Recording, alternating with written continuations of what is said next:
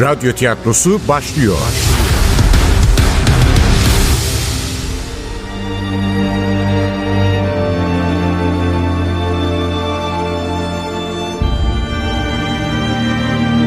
Aşkımız eski bir roman. Birinci bölüm.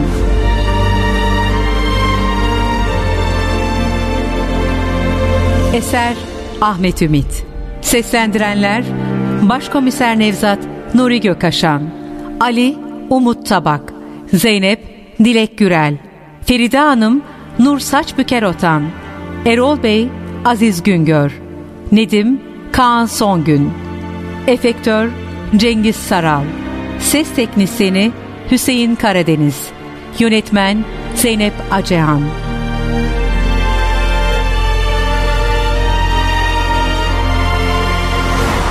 Bazı vakalarda katilin kim olduğunun hiçbir önemi yoktur. Cinayet silahı kimin elinde olursa olsun kurbanı öldüren aslında kendi tutkusudur. Tutkularının esiri olanların zihinleri sadece bir hedefe kilitlenmiştir.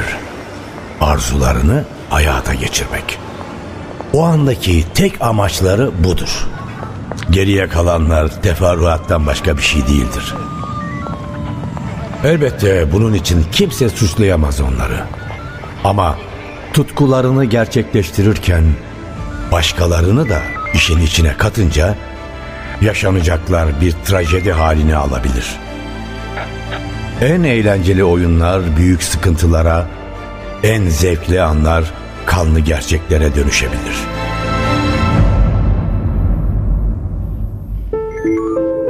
Geçenlerde Pera Palas'ta işlenen cinayet tam da böyle bir vakaydı işte. Oda gül kurusu rengi bir ışıkla aydınlanıyordu. Adam yatağa sırt üstü düşmüştü. Loş ışıkta iyice koyulaşan gözleri sanki hapsedildiği çerçeveden fırlayıp kalbine bıçağı saplayan oymuş gibi alıngan bir ifadeyle Agatha Christie'ye bakıyordu. Oysa fotoğraftaki yazar en küçük bir heyecan belirtisi bile göstermeden tatlı tatlı gülümsemeyi sürdürüyordu. Hmm, hemen ölmüş. Atar damar kesilmiş olmalı. Sağ elinin işaret parmağı pıhtılaşmış bir kan tabakasıyla kaplanmış bıçağın etrafındaki boşlukta bir yarım ay çizdi. Rastlantı mı yoksa katil bıçağı nereye saplayacağını iyi mi biliyormuş? Evet, kestirmek zor başkomiserim. Ama cinayet silahı bildiğiniz yemek bıçağı. Sehpanın üzerinde duran tepsideki tabakta üçte ikisi yenmiş kanlı bir büftek parçası duruyordu. Yanında da patates püresi ve ince iki dilim havuç. Odadaki ayrıntıları daha iyi görmek için ışığı açtım. Olanca çıplaklığıyla ortaya çıktı yatağın üstündeki erkek cesedi. 60 yaşlarındaydı. Kalın kaşları, ince uzun bir burnu, dolgun dudakları vardı. Saçları bolca sürülen bir yantinle lambanın altında ışıl ışıl parlıyordu. Üzerinde siyah beyaz çizgili paçalı bir çamaşırdan başka giysi yoktu. Bir de ayaklarını saran jartiyerli çorapları. Bu nasıl çorap be? Jartiyerli çorap. Niye öyle tuhaf tuhaf bakıyorsun Ali'cim? Evet sadece kadınlar değil erkekler de kullanır jartiyerli çorabı. E, tamam pek çekici değil ama işe yarıyor. Bak şu baldıra sarılan kayış çorabın düşmesini önlüyor. Onlar böyle tartışırken benim bakışlarım kurbanın sol bileğindeki kadranı krem rengi camı kırık saate kaydı. Adam katiline direnmiş. Saati 12'de durmuş. Tam gece yarısı. Odaya silmiş tütsü kokusu genzimi yakıyordu ama olay yeri inceleme gelmeden pencereyi açmak doğru olmazdı. Sanki işe yarayacakmış gibi sağ elimi sallayarak havadaki kokuyu dağıtmaya çalışırken sözlerimi sürdürdüm. Anlaşılan parti kötü bitmiş. Küçük masanın üzerinde duran buz kovasının içindeki içki şişesini ve kırmızı küçük kaplarda hala titreyen mumları gösterdim. İki kişilik bir parti olmalı. Hı hı, haklısınız başkomiserim. İçeceklerini bile bitirememişler. Adamın çıplak olması açıklıyor her şeyi. Artık nasıl bir partiyse. hmm, tırnaklarına bakın. Mücadele etmiş. Tırnaklarında kalıntılar var. Sanırım o kişinin DNA'sı. Şüphelileri saptayabilirsek kolayca buluruz onu. Yani katili. Bundan emin olmak zordu. Meslek hayatım boyunca o kadar tuhaf vakalarla karşılaşmıştım ki bütün ipuçlarının üzerinde toplandığı kişi bile sonradan ortaya çıkan bir kanıtla masumiyetini ispat edebilirdi. Ama bu hakikati öğrenmek için kurbanın kavga ettiği kişiyi bulmak zorundaydık. Hah buldum. Feride yazıyor. Ver bakalım. Alo buyurun. Edip? Edip? Ben başkomiser Nevzat. Siz kimsiniz? Ben Feride. Edip'in eski karısıyım. Neden telefona bakmıyor? Neden telefonu sizde? Yoksa kötü bir şey mi oldu? Ah Feride Hanım. eh, Başınız sağ olsun. Ne yazık ki eski eşiniz öldü efendim. Ne? Siz ne diyorsunuz? Ne zaman? Bu gece yarısı birkaç saat önce. Ciddi misiniz? Gerçekten de Edip...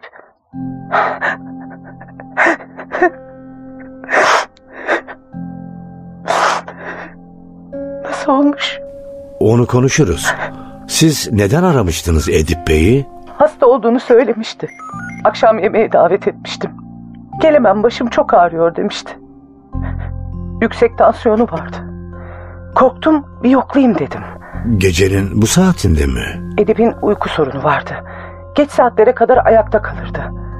Daha önce de defalarca aramıştım onu. Anlıyorum. Alferide Hanım ama tansiyondan ölmediği kesin.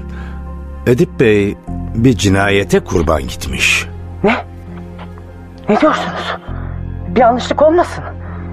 Kim öldürmek ister ki Edip'i? Yanlışlık yok hanımefendi. Onun telefonuyla konuşuyorum. Otel müdürü de kendisini yakından tanıyor zaten. Evet ne yazık ki öldürülen kişi Edip Bey'den başkası değil. Allah'ım. Peki nasıl olmuş? Kim yapmış? Ah, şimdi anlatamam Feride Hanım. Adresinizi söylerseniz yarın ilk iş sizi ziyaret edeceğim. Olanı biteni o zaman konuşuruz. Efendim tekrar başınız sağ olsun. Kadının söylediği adresi yazmıştım ki odanın önünde bir erkek sesi duyuldu. Telefonu kapatıp kapıya yöneldim. Dışarıdaki adamın ne dediği anlaşılmıyordu ama odanın kapısı aralanınca ses belirginleşti. Agatha Christie'ydi. Evet onun hayaletiydi. Gözlerimle gördüm Erol Bey. Hayır içki falan içmedim. Vazife başında neden içki içeyim? Aralanan kapıdan otelin müdürü Erol'la göz göze geldik. Yardımcılarımı odada bırakıp dışarı çıktım. Kat görevlisi gençlerden biriydi. Telaş içinde anlatmayı sürdürüyordu. Vallahi diyorum Erol Bey. Agatha Christie'ydi. Neden inanmıyorsunuz? Ne Agatha Christie'si Nedim? Kendine gel. İçmişsin işte kokuyorsun. Görev başında içmek yok demedim mi sana? Sarhoş müşteri içki döktü üzerime. Bir de yalan söylüyorsun. Çekmişsin kafayı. Her gördüğün kadını Agatha Christie sanıyorsun. Vallahi içmedim Erol Bey. Nail'e sorun isterseniz. Olayı gördü. Adam restoranda içkiyi üzerime döktü. Sarhoş falan değilim. Gerçekten gördüm Agatha Christie'yi. Emin misin Agatha Christie olduğundan? Yazarın kendisi değildi efendim. Hayaletiydi. Ee, yok bu başkomiserim olur mu öyle şey? Karanlıkta müşterilerimizden biri hayalete benzetmiş. Ee, baksanıza kafada kıyak. Lütfen. Lütfen bırakın da konuşsun. Evet Nedim anlat bakalım. Nasıl gördün Agatha Christie'nin hayaletini? Oradan çıktı başkomiserim. 411 numaralı odadan. Sanki yürümüyor da halının üzerinde uçuyor gibiydi. Evet, çok hızlıydı. Yumuşacık basıyordu yere. Dediğim gibi belki basmıyor da uçuyordu. Etekleri uzun olduğundan göremiyordum. Önce asansörün önünde durdu. Sonra merdivenlere yöneldi. Göz açıp kapayıncaya kadar da kayboldu. Nasıl kayboldu? Nereye gittiğini görmedin mi? Korktum Erol Bey. Kadının yüzü dehşet içindeydi. Bir an göz göze geldik.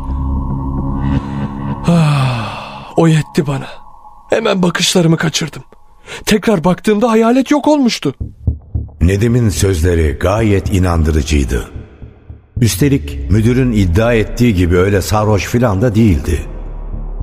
Bakışlarım koridorun tavanını taramaya başladı. Ne düşündüğümü anlayan Erol, köşedeki yuvarlak cam cihazı gösterdi. E, güvenlik kamerası orada başkomiserim. E, bence anlamsız ama isterseniz kayıtları da izleyebilirsiniz. İyi olur. Hemen göz atalım. Kamera kayıtlarını izleyeceğimiz alt kattaki odaya giderken anlatmayı sürdürdü Erol. Sürekli müşterilerimizdendi rahmetli Edip Bey. Edip Kelami. Aileden zengin. Soyadına uygun olarak en büyük tutkusu da edebiyattı.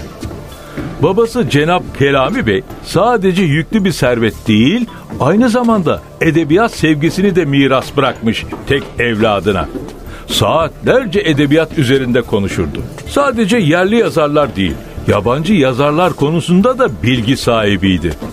Muhteşem bir kütüphanesi varmış Arnavutköy'deki villasında. Evet İstanbul'da oturuyor Edip Bey ama bazı özel günlerde otelimizde kalırdı. Edip Bey de Pera Palas aşığı. Bizde kaldığı geceler Hemingway'in ya da Christie'nin odalarını tercih ederdi. O gecelerde yazarların kitaplarının ilk baskılarını da yanında getirir, sabaha kadar onları okurdu. Otelin geniş merdivenlerinden inerken ben de bu binayı sevdiğimi hissettim. İstanbul'un simgelerinden biriydi bu otel. Yüz küsur senedir hizmet veriyordu insanlara. Bir otelden çok daha fazlasıydı. Kültürel bir kurum. İşletmeye açıldığından beri birçok enteresan olaya sahne olmuştu. Hiç cinayet işlenmiş midir bilmiyordum ama bu geceki vakayla birlikte o gizemli atmosferine yepyeni bir muamma daha katılmış oluyordu. Kamera kayıtlarının bulunduğu odaya girdiğimizde kimse yoktu. Ama becerikli Erol Bey hemen buldu kayıtları. Az sonra da bilgisayar ekranından akmaya başladı görüntüler. Evet işte Agatha Christie'nin odasının bulunduğu dördüncü kat. Evet saat 00.03. Nedim elinde tepsiyle koridorda yürüyor. 402 numaralı odaya bir tepsi içinde yiyecek götürüyor, kapı çalıyor. İçeriden bir adam tepsiyi alıyor, Nedim'e bahşiş veriyor. Kat görevlisi yüzünde mutlu bir ifadeyle asansöre yönelirken bir başka odanın kapısı açılıyor. Bu Agatha Christie'nin İstanbul'a geldiğinde kaldığı 411 numaralı odadan başkası değil. Bir kadının dışarı çıktığını görüyoruz. Üzerinde 1930'larda giyilen siyah dantelli bir elbise var. Ellerinde siyah ipek eldivenler, boynunda iri inciler. Başında yine o günlerden kalma tüylü siyah bir şapka. Erol Bey görüntüyü büyütebilir misiniz? Tabii.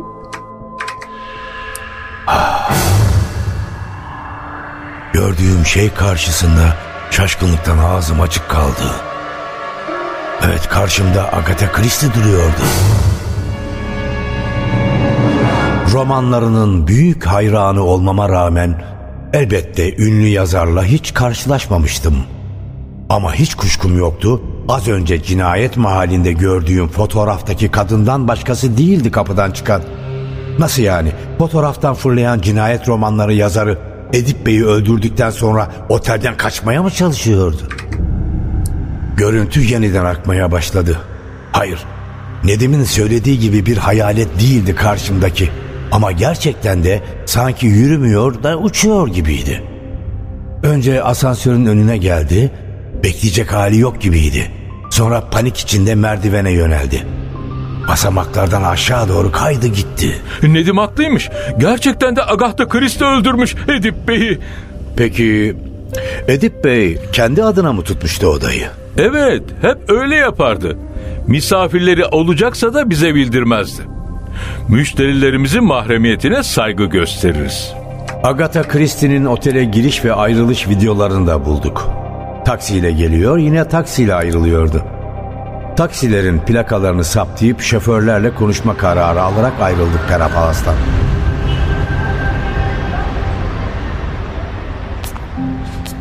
Saat gecenin dördü olmasına rağmen gözlerimde uykunun kırıntısı yoktu evimin merdivenlerini çıkarken. Kütüphanemin başına geçmiş, Agatha Christie'nin kitaplarına bakmaya başlamıştım. 80'e yakın kitabının tümü yoktu bende ama en sevdiğim 3 romanı On Küçük Zenci, Roger Ackroyd cinayeti ve İstanbul'da başlayan Doğu Ekspresi'nde cinayet. Bütün bu kitaplar hadi al bizi oku dercesine öylece bakıyorlardı raflardan. Roger Ackroyd cinayetini aldım. Çevirdim, yazarın küçük fotoğrafıyla göz göze geldim. Ee başkomiser Nevzat, hadi bakalım çöz şu muammayı da görelim dercesine muzip bir ifadeyle bana bakıyordu. Otelin kamerasında gördüğüm Agatha'dan çok daha yaşlıydı. Yine de katil zanlısına epeyce benziyordu. Sanki bir işime yarayacakmış gibi kitabın sayfalarını karıştırdım. Çok iyi bildiğim hikayenin bölümlerinden başka bir ipucu bulamamıştım. Soyunup yatağa girmiştim ama yine uyku tutmamıştı beni. Sabaha kadar yatakta bir sağa bir sola dönüp durmuştum. İtiraf etmek gerekirse tuhaf bir vakayla karşı karşıyaydık. Hayaletlere filan inandığımdan değil ama cinayetin arkasındaki hikayeyi bir türlü kafamda oturtamıyordum.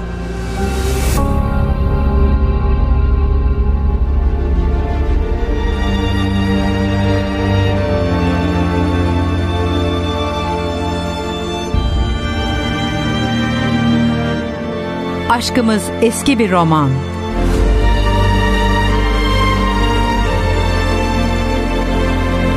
Eser Ahmet Ümit.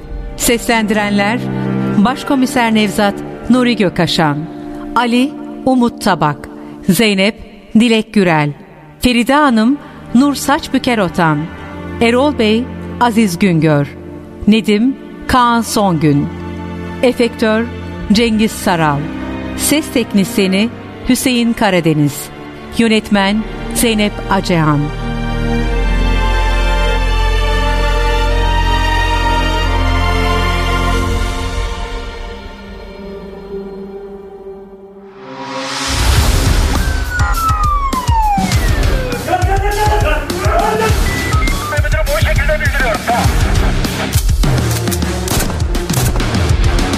Radyo tiyatrosu sona erdi. Radyo tiyatrosu her cumartesi 11.30'da NTV Radyo'da. Kaçıranlar ve tekrar dinlemek isteyenler içinse ntvradio.com.tr'deki podcast sayfamızda.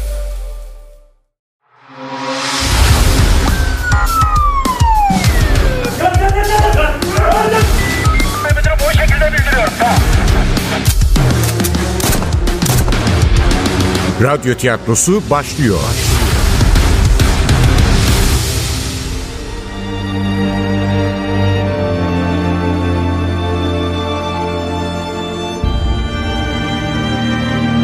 Aşkımız eski bir roman. İkinci bölüm.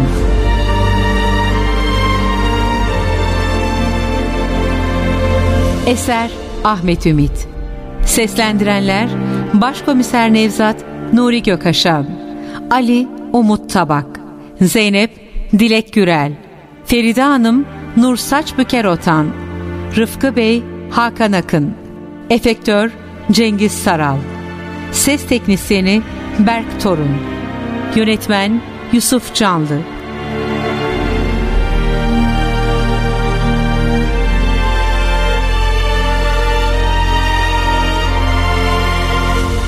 Güneş doğarken sızmışım. Uyanır uyanmaz bir duş aldım. Tıraş oldum. Kahvaltıyı boş verip tuttum merkezin yolunu. Merkeze gittiğimde Zeynep'le Ali çoktan işin başındaydı. Oysa sabaha karşı dönmüştük evlerimize. Üstelik elimizde otelin kamerasındaki hayalet görüntülerinden başka hiçbir kanıt olmadan. Odama girip paltomu artık iyice aşınmış ahşap askıya asmıştım ki elinde bir tepsiyle yardımcım göründü kapıda. Tepside dumanı üstünde üç bardak tavşan kanı çay vardı. Günaydın başkomiserim. Erkencisiniz. Günaydın Ali'cim sen de öyle. Oo simit. Zeynep kahvaltıyı burada yapıyorsunuz demek. Size de aldık başkomiserim. Sıcacık. İyi yapmışsınız çocuklar. Gelin gelin şöyle masanın başına oturalım. Peynir de var odamda. Kapıp geleyim bir koşu. Dur dur dur. Benim içinse zahmet etme. Peynir yemiyorum. Kolesterol yüksek çıktı oğlum. Check-up mı yaptırdınız başkomiserim? Ne var bunda Ali? Senin de yaptırman lazım. Kalp krizi gençleri de vuruyor. Yani başkomiserim siz yaşlı değilsiniz de ay, şey demek istedim. Aldırma kızım. Ben yaşımdan da kalbimden de memnunum. Aslına bakarsan önceleri ben de senin gibi düşünüyordum Ali. Biz erkekler bu konuda acayip cahiliz. Bize bir şey olmaz diyoruz. Zeynep haklı. Bir hafta önce Sıtkı komiser patlattı kalbi. Senin yaşındaydı çocuk. Ondan ne farkın var? Hatta daha büyük risk altındasın. Çünkü gerginsin, öfkelisin. Üfürükten nem kapıyorsun. Ha, sana böyle söylüyorum. Ben daha mı bilinçliyim? Hayır. Evgenya zorlamasa doktora falan gideceğim yoktu. Fakat iyi ki gitmişim ha. Gerçi önemli bir sorunum yokmuş. Karaciğer yağlanmış biraz. Biraz da kolesterol fazla çıktı. Yediğimize içtiğimize dikkat edeceğiz yani. Oğlum bizim iş dünyanın en gergin mesleği. Bir de namuslu kalacaksın. Gıllı gışlı işlere bulaşmayacaksın. E, her gün yaşıyoruz işte. Siyasisi karışır, amiri müdahale eder. Parası olan kendini kanunların üzerinde görür. Mesleğini doğru yapmak için sadece akıl yetmez. Aynı zamanda kocaman bir yürek gerekir. Ama o yürek çelikten yapılmıyor. Bir süre sonra el bombası gibi gümlüyor işte. O yüreği zamansız gümletmeyelim Ali. Zalimleri sevindirmenin alemi yok. Edip Bey dün geceki kurbandan bahsediyorum başkomiserim. İki yıl önce evlenmiş. Daha doğrusu eski karısını boşamış yeniden evlenmiş. Çocuğu var mı kurbanın? Yok. Ne eski karısı Feride Hanım'dan ne de Bihter'den çocuğu olmuş. Bihter yeni karısı mı? Yeni karısı başkomiserim. Severek evlenmişler. Bihter de edebiyatçı. Hikayeler yazıyormuş. Genç, güzel, albenili bir kadın. Ha, eski karısı pek bozulmamış galiba bu işe. Gece yarısı Edip Bey'i merak edip aradığına göre. Hmm, evet, aralarında bir sorun yokmuş. Feride Hanım'la anlaşarak boşanmışlar. Ne kavga ne husumet. Muhtemelen kadın da sıkılmış kocasından. Aldığı nafakayı da es geçmeyelim Zeynep. Adam bir servet ödemiş kadına. Servet meselesi önemliydi. İnsanlar çoğunlukla ya aşk, ya para ya da intikam için öldürürdü. Yahut öldürtürdü. Edip Bey ile Feride Hanım her ne kadar anlaşmalı boşalmışlar gibi görünse de eski eş intikam almak istemiş olabilirdi. Tazminat yüksek diyordu Ali ama para da göreceli bir olguydu ve unutmamak gerekir ki insan evladının en temel özelliklerinden biri açgözlülüğüydü.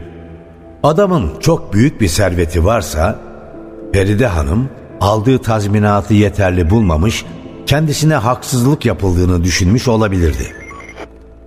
Bir de tabii yeni eş Bihter var. Aşk elbette mümkündü ama Edip Bey genç değildi. Eh pek yakışıklı da sayılmazdı. Edebiyat. Evet belki de onları sevda değil sanat bir araya getirmişti. Olabilirdi. Ama evleneli henüz iki yıl olmuşken hangi kadın kocasını makul bir neden yokken geceleri yalnız bırakırdı? Tabii bütün bunların üstüne bir de Agatha Christie'nin hayaleti eklenince vaziyet iyice karma karışık bir hal alıyordu. Taksicileri buldum başkomiserim. Agatha Christie kılıklı kadını Pera Palas'a getiren ve götüren taksicilerden bahsediyorum. İki ayrı kişi ikisi de yadırgamış kadını.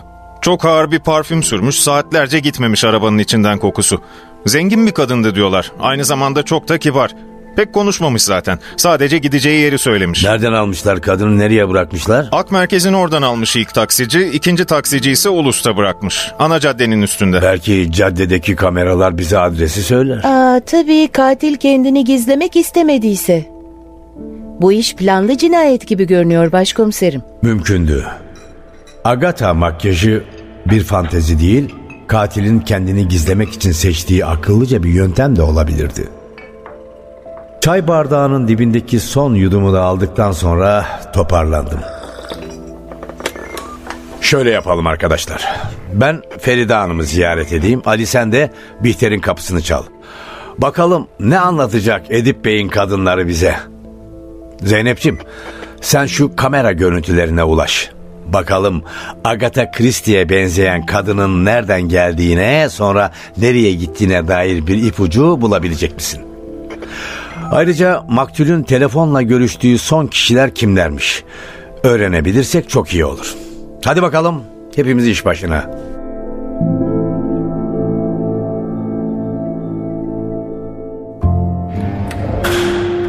Teşvikiye'deki o geniş apartmanlardan birinin ilk katındaydı kadının dairesi. Binanın adı da ilginçti. Kafiye Apartmanı. Kapıyı genç bir kız açtı. Hizmetçiymiş. Kimliğimi öğrenince yadırgamadı. Çoktan ona da ulaşmıştı acı haber. Paltomu aldı, salona buyur etti. Dün gece kurbanı bulduğumuz odadan daha karanlıktı içerisi. Daha sıcak ve ağır bir koku vardı salonda. Uykusuzluğun verdiği rehavet artmaya başladı bende. Modası çoktan geçmiş mobilyaların olduğu genişçe salonun zemini kocaman bir İran halısıyla kaplıydı. Duvarlarda Hoca Ali Rıza, İbrahim Çallı, Şeker Ahmet Paşa ve Osman Hamdi Bey'in olduğunu tahmin ettiğim tablolar asılıydı. El yapımı uzun ahşap sehpaların arasından geçerek Hoca Ali Rıza'nın bir manzara resminin altındaki koltuğa yerleştim. Zengin bir evin gösterişli salonundan çok mütevazı bir müzeyi andırıyordu. Her zaman böyle karanlık mıydı yoksa yaz nedeniyle mi kalın kadife perdeler sıkı sıkıya örtülmüştü anlamak zordu. Tam karşımdaki cam altına boyanarak işlenmiş şahmeran resmine bakarken içeri girdi Feride Hanım. Kadını ilk kez görüyordum ama nedense tanıdık geliyordu bana. Kenarları oyalı beyaz bir tülbent vardı başında. Kırçıllaşmış gür saçları, geniş alnı, biçimli kaşları, iri gözleri. Onu görünce gülümsedim ve kendimi ayakta buldum. Yüzü solgundu. Gözlerindeki anlam kederle ağırlaşmıştı ama metin görünüyordu. Merhaba. Gece sizinle konuştum sanırım. Başkomiser Nevzat'tı değil mi? Kusura bakmayın. Şoka uğramıştım. Saçmaladım biraz. Estağfurullah. Kim olsa şaşırırdı. Evet, hiç beklenmedik bir felaket. Ne büyük talihsizlik. Kim öldürmek ister ki Edip'i? Karıncayı bile incitmekten çekinen bir adamdı. Çılgınlık. Hakikaten çılgınlık. Dünya hiç de iyi bir yere gitmiyor. Lütfen, lütfen oturun. Ne yazık ki öyle hanımefendi. Edip Bey de korkunç bir cinayete kurban gitmiş görünüyor. Cinayet? Allah'ım, Edip gibi hoşgörülü, sevecen, hayat dolu bir insanla en son anılacak kelimedir cinayet. Bir yanlışlık olmalı. Yanlışlıkla öldürmüşlerdir Edip'i. Birine benzettiler herhalde. Hiç düşmanı yok muydu Edip Bey'in? Husumetli olduğu birileri. Hayır. Hiç kimseyle husumete düştüğünü görmedim. Anlaşmazlıklar çıktığında kendinden feragat eder. Uzlaşma yolu arardı. İnsanlara destek olmayı severdi. Hem maddi hem manevi olarak. E, varlıklı biriymiş Edip Bey. Ne işle uğraşıyordu? İş mi? İşi yoktu. Babası Cenap Bey koleksiyoncuydu. Çok iyi parçalar satın almıştı. Bakın bir kısmı bu duvarlarda zaten. Oradan çok para kazanmışlardı. Çok da mülkü vardı. Onların kira gelirleriyle geçinirdi. Mecidiyeköy'de Manzum Han var. Babadan kalma. Onun en üst katında çalışırdı. Çalışma dediysem muhasebecisiyle, borsacısıyla, avukatıyla konuşurdu. Bir de arkadaşlarını ağırlardı. İlk tanıştığımızda beni de oraya davet etmişti. Hatta evlilik teklifini bile orada yapmıştı. Kaç yıl evli kaldınız? Beş yıl. Altı ayda nişanlılığımız var. Evet, beş yıl boyunca ne Edip'in kimseye düşman olduğunu gördüm... ...ne de kimsenin ona kim beslediğine tanık oldum. Kusura bakmayın ama sormak zorundayım. Ee, neden ayrıldınız Edip Bey'le? Farklılaşmıştık. İki aşıktan çok iki arkadaş gibi olmuştuk. Sıkı iki dost. Birbirimizi kırmamak için ayrılma kararı aldık. Bizim ilişkimiz farklıydı Nevzat Bey. Bakın beş yıl olmuş. İki yılda boşandıktan sonrası var. İnanın bir gün bile birbirimize kötü söz söylemedik. Belki küstük, darıldık, belki alındık, birbirimize öfkelendik. Ama ne Edip'in ne de benim ağzımdan tek bir incitici söz çıkmadı. Sizden ayrıldıktan sonra Bihter Hanım'la evlenmiş. Peki ilişkileri sizden... Bilmiyorum. Belki de biz evliyken başlamıştı ilişkileri. Ama ne önemi var? Evliliğimizin yürümediğinin farkındaydım. Önemli olan buydu. Nasıl yani? Bundan dolayı nefret etmediniz mi Edip Bey'den? O bir çocuktu Nevzat Bey. Çok tatlı, çok hoş, naif bir çocuk. Edip'e kızmak mümkün değildi. Naif derken ne kastediyorsunuz? Edebiyatla ilgilenmesini mi? Hayalciydi Nevzat Bey.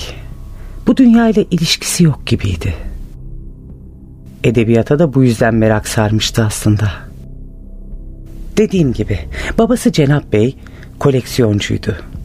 Sadece resim değil, kıymetli olan her eseri satın alırdı. Edebi eserlerin ilk baskılarını da toplardı. Dahası bir şairdi. Ama Edip pek hoşlanmazdı ondan. Annesi Hale Hanım'ın intiharından babasını sorumlu tutardı. Sarhoş olduğu bir gece gözyaşları içinde anlatmıştı bana. Yanlış anlamayın. Öyle sulu göz biri değildi. İlk kez o gece ağlamıştı.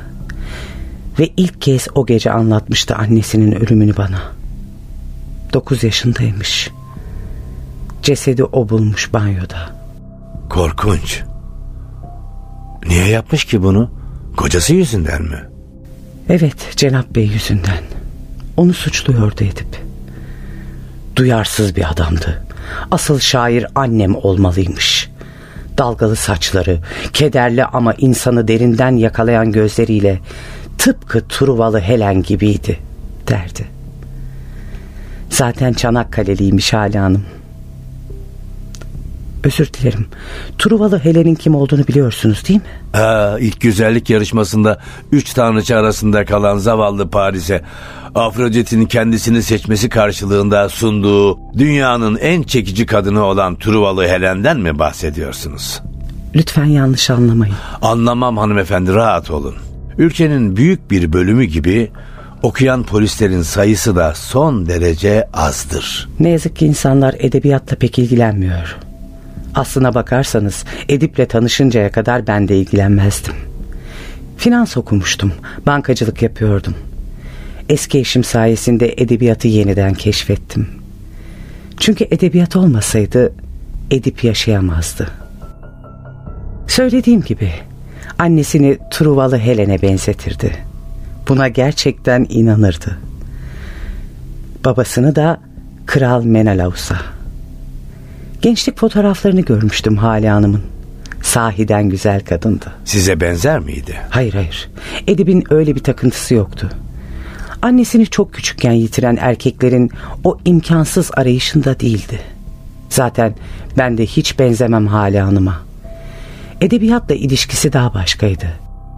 Sanki onu hayatın çirkinliklerinden, günlük olayların ağırlığından kurtarıyor, küçükken yaşadığı acı hakikatten uzaklaştırıyordu romanlar. Ama kendini biraz fazla kaptırmıştı. Nasıl yani? Ah Gülbe Şeker, ah be güzel kardeşim. Haberi duydum. Korkunç, korkunç. Nasıl olabilir böyle bir şey? Ah, ah, ah. Gülbe Şeker lafını duyunca jeton düştü. Edip'in eski karısı çalı kuşundaki Feride'yi çağrıştırmıştı bende. Muhtemelen Edip'e de aynı çağrışımı yapmış. Belki de o nedenle evlenmişti Feride Hanım'la. Hakikaten de enteresan bir ilişkisi olmalıydı kurbanın edebiyatla. Ne yazık ki oldu Rıfkı abi. Ne yazık ki Edip'i kaybettik. İnanamıyorum Gülbe Şeker. Edip'e bunu nasıl yaparlar?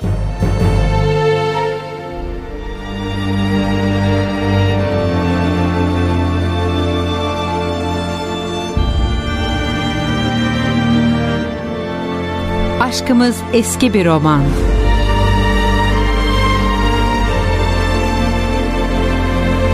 Eser Ahmet Ümit Seslendirenler Başkomiser Nevzat Nuri Gökaşan Ali Umut Tabak Zeynep Dilek Gürel, Feride Hanım, Nur Saç Büker Otan, Rıfkı Bey, Hakan Akın, Efektör, Cengiz Saral, Ses Teknisyeni, Berk Torun, Yönetmen, Yusuf Canlı,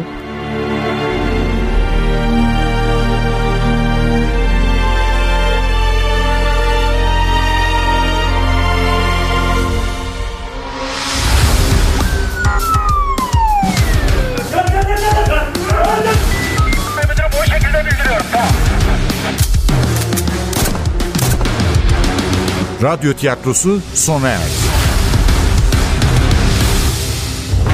Radyo tiyatrosu her cumartesi 11.30'da NTV Radyo'da. Kaçıranlar ve tekrar dinlemek isteyenler içinse ntvradio.com.tr'deki podcast sayfamızda.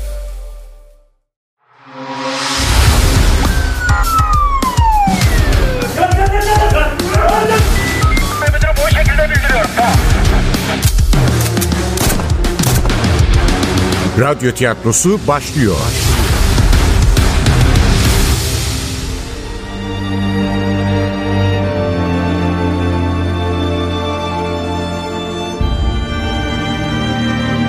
Aşkımız eski bir roman. 3. bölüm.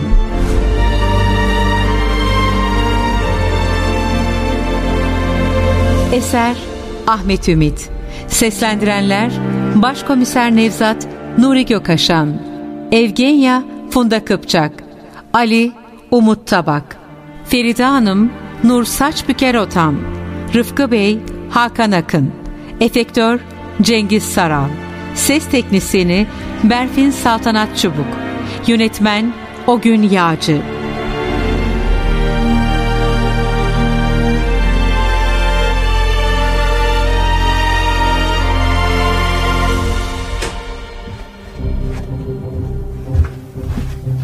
Ah Gülbe Şeker, ah be güzel kardeşim. Haberi duydum. Korkunç, korkunç.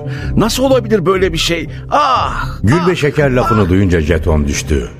Edip'in eski karısı çalı kuşundaki Feride'yi çağrıştırmıştı bende. Muhtemelen Edip'e de aynı çağrışımı yapmış, belki de o nedenle evlenmişti Feride Hanım'la. Hakikaten de enteresan bir ilişkisi olmalıydı kurbanın edebiyatla. Ne yazık ki oldu Rıfkı abi. Ne yazık ki Edip'i kaybettik. İnanamıyorum Gülbe Şeker. Edip'e bunu nasıl yaparlar? Biz de bu konuyu konuşuyorduk Rıfkı abi. Tanıştırayım. Başkomiser Nevzat. Senden rica etsem yan odada bekler misin? Çok sürmez herhalde. Yok yok e, birkaç sorum kaldı hepsi o kadar. Tamam canım.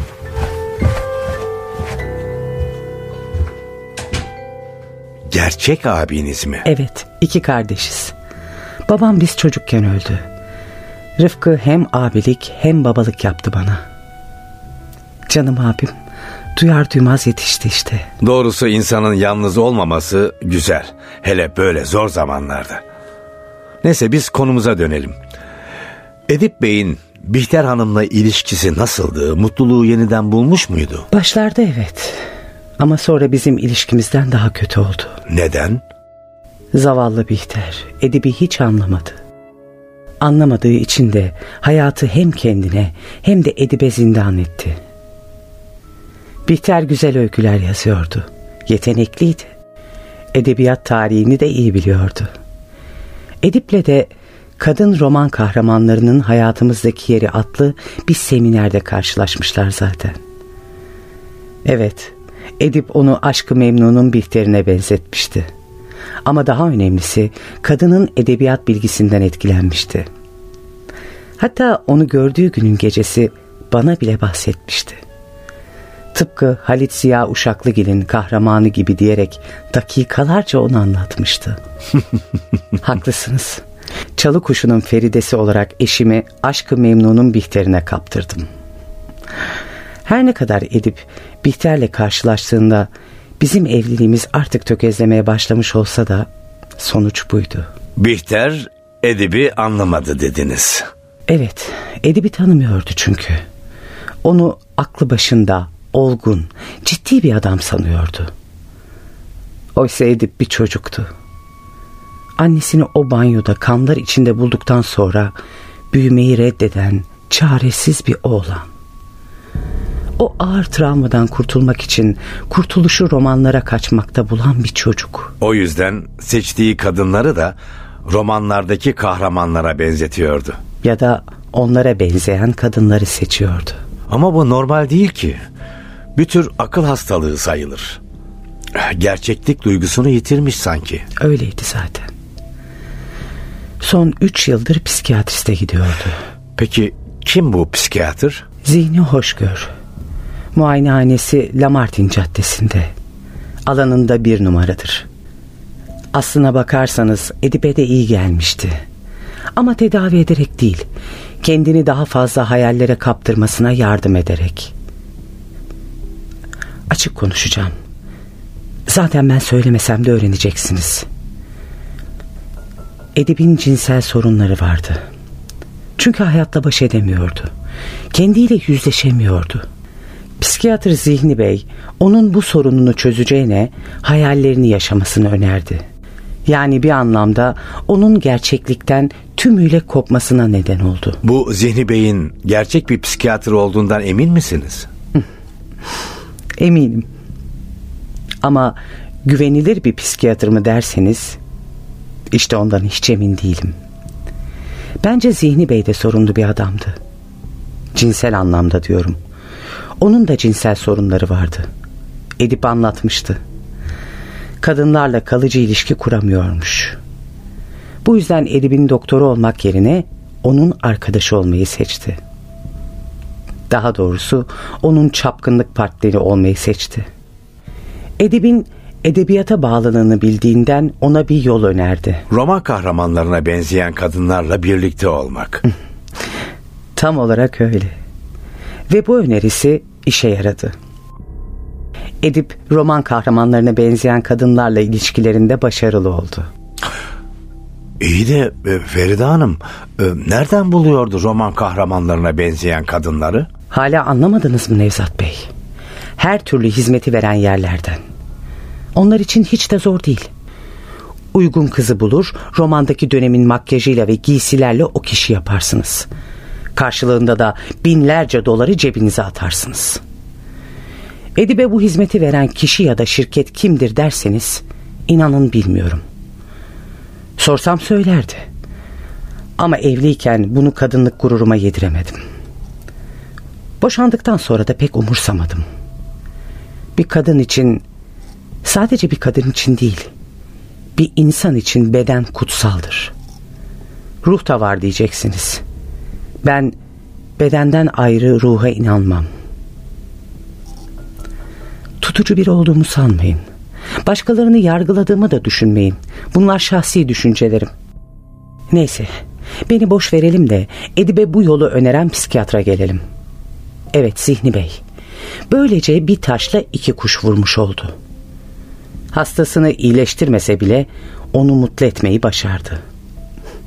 Elbette bu mutluluk geçiciydi. Roman kahramanlarıyla buluştuğu o birkaç saatle sınırlıydı. O saatler bitince Edip eski haline geri dönüyordu. Bir tür uyuşturucu bağımlısı gibiydi. Yoksunluk duygusu giderilince geçici bir süre rahatlıyor, ardından daha da büyük bir huzursuzluğa kapılıyordu. O yüzden en az haftada bir kez o hayali kadınlarla buluşmak istiyordu. Sizi tenzih ederim Nevzat Bey ama erkekler gerçekten basit yaratıklar. Onu dinlerken aslında Feride'nin eski eşinden öldüresiye nefret ettiğini anladım. Edip bir çocuktu, naif bir insandı, hayalciydi gibi cümleler kocaman birer yalandı. Adam bu kadının kalbini çok kötü kırmıştı. Onarılmaz bir şekilde paramparça etmişti. Edip'ten o kadar çok nefret ediyordu ki uzaklaşmasına bile izin vermemiş. An be an mahvolmasını görmek istemişti. Ve o kadar sinsiydi ki Edibe kendini dost olarak göstermeyi başarmış. Her bozgununda adamın sığınılacak bir liman olarak kendisine dönmesini sağlamıştı.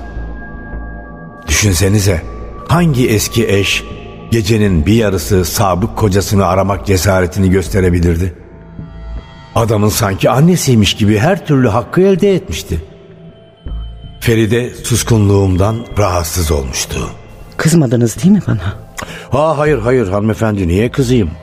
İlgiyle dinliyorum sizi. Ama Edip Bey'in psikiyatrıyla olan ilişkisini biraz daha açık anlatırsanız sevinirim. Eh, birlikte çapkınlık yapıyorlardı dediniz. Yani zihni Hoşgör Bey de roman kahramanı kılığındaki kadınlarla mı birlikte oluyordu? Öyle değil Nevzat Bey. Bence psikiyatr zaten o yolun yolcusu bir adammış. Ama Edip'le birlikte kendine şahane bir eğlence arkadaşı buldu. Düşünün masrafların hepsini karşılayan bir arkadaşınız var. Üstelik bir dediğinizi iki etmeyen biri. Zaten bu durumdan memnun olduğunu hiçbir zaman saklamadı Zihni Bey. Hatta bir akşam yemeğinde şöyle demişti.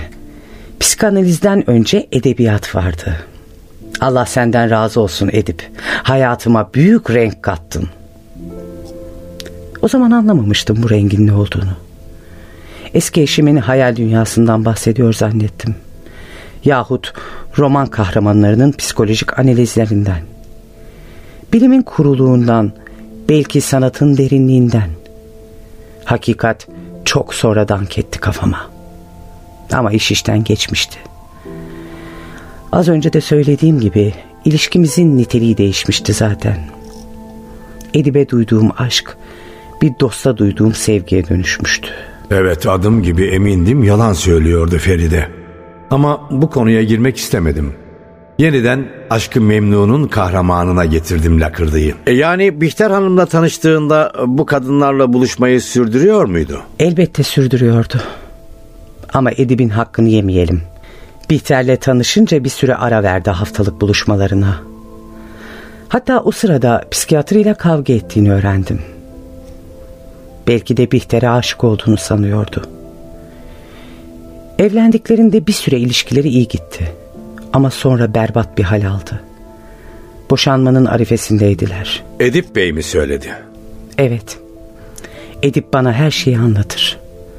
Hayattaki en yakın dostu benim. Ama Bihter'den de duydum.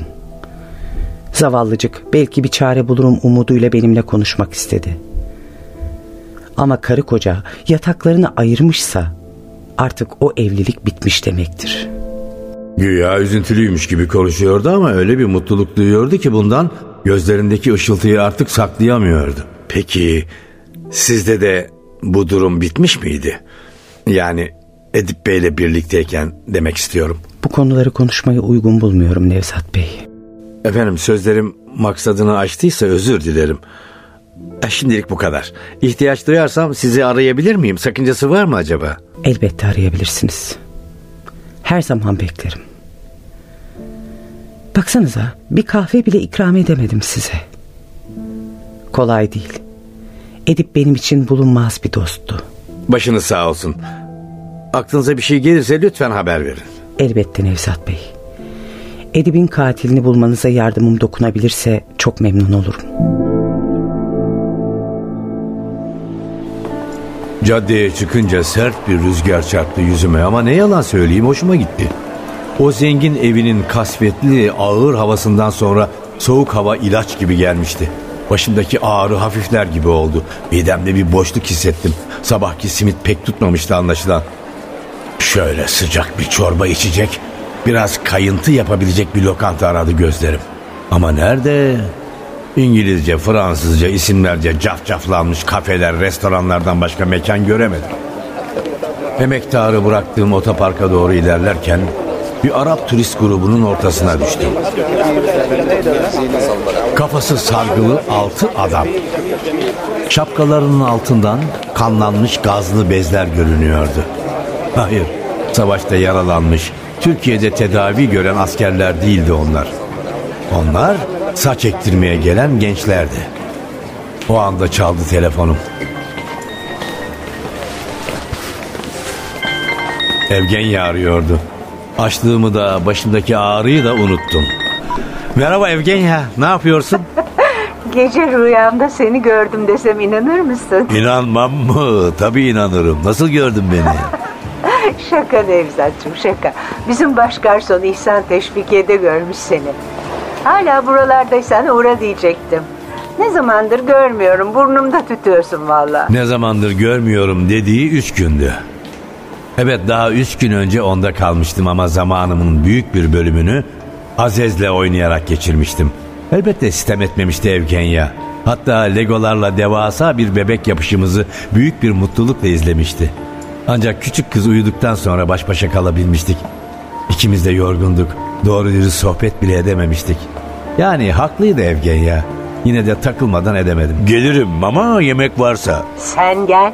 Ne yemek istersen yaparım. Evgenya çorba istiyorum. Şöyle sıcacık, azıcık acılı bir çorba. Hmm, tarhanamız var çok güzel. Bizim ustabaşı Antep'ten getirdi. Onu pişiririm. Sen gelene kadar hazır olur.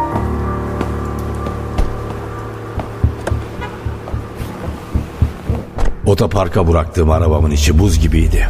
Kontak anahtarını çevirdim.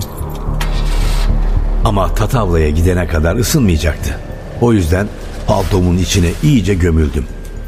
Gaza basacaktım ki yine çaldı telefonum. Arayan yardımcımdı. Evet Ali'cim konuştun mu Bihter Hanım'la? Henüz konuşamadım başkomiserim. Bihter'i hastaneye kaldırmışlar. Edip'in haberini alınca fenalaşmış. Ben de hastaneye geldim ama iş uzun sürecek. Serum bağlamışlar. Sakinleştirici veriyorlarmış. Yani en az birkaç saat daha Bihter'le konuşmamız mümkün değil. Lamartin Caddesi'ni biliyor musun Ali? Ah sana adresi atıyorum. Git karnını doyur. iki saat sonra orada buluşalım. Emredersiniz başkomiserim.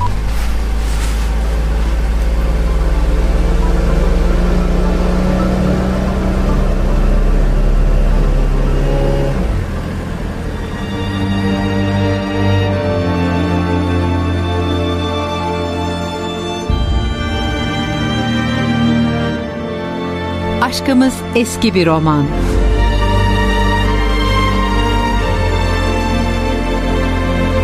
Eser Ahmet Ümit. Seslendirenler Başkomiser Nevzat Nuri Gökaşan Evgenya Funda Kıpçak Ali Umut Tabak Feride Hanım Nur Saçbüker Otan Rıfkı Bey Hakan Akın Efektör Cengiz Saral Ses Teknisini Berfin Saltanat Çubuk Yönetmen O Gün Yağcı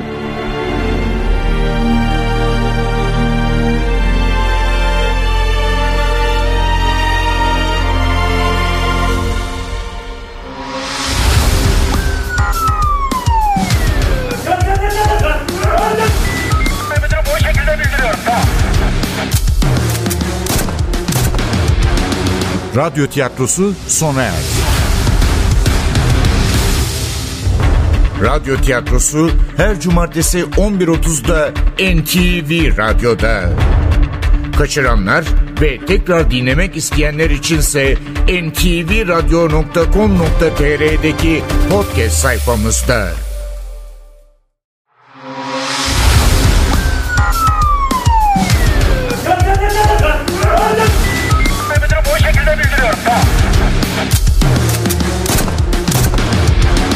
Radyo tiyatrosu başlıyor.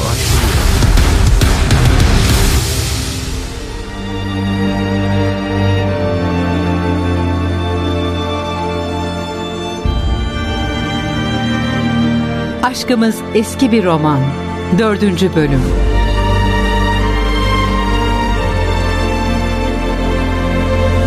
Eser Ahmet Ümit Seslendirenler Başkomiser Nevzat Nuri Gökaşan Evgenya Funda Kıpçak Ali Umut Tabak Zeynep Dilek Gürel Zihni Bey Hakan Vanlı Sekreter Asuman Burnak Efektör Cengiz Saral Ses Teknisini Berk Torun Yönetmen Yusuf Canlı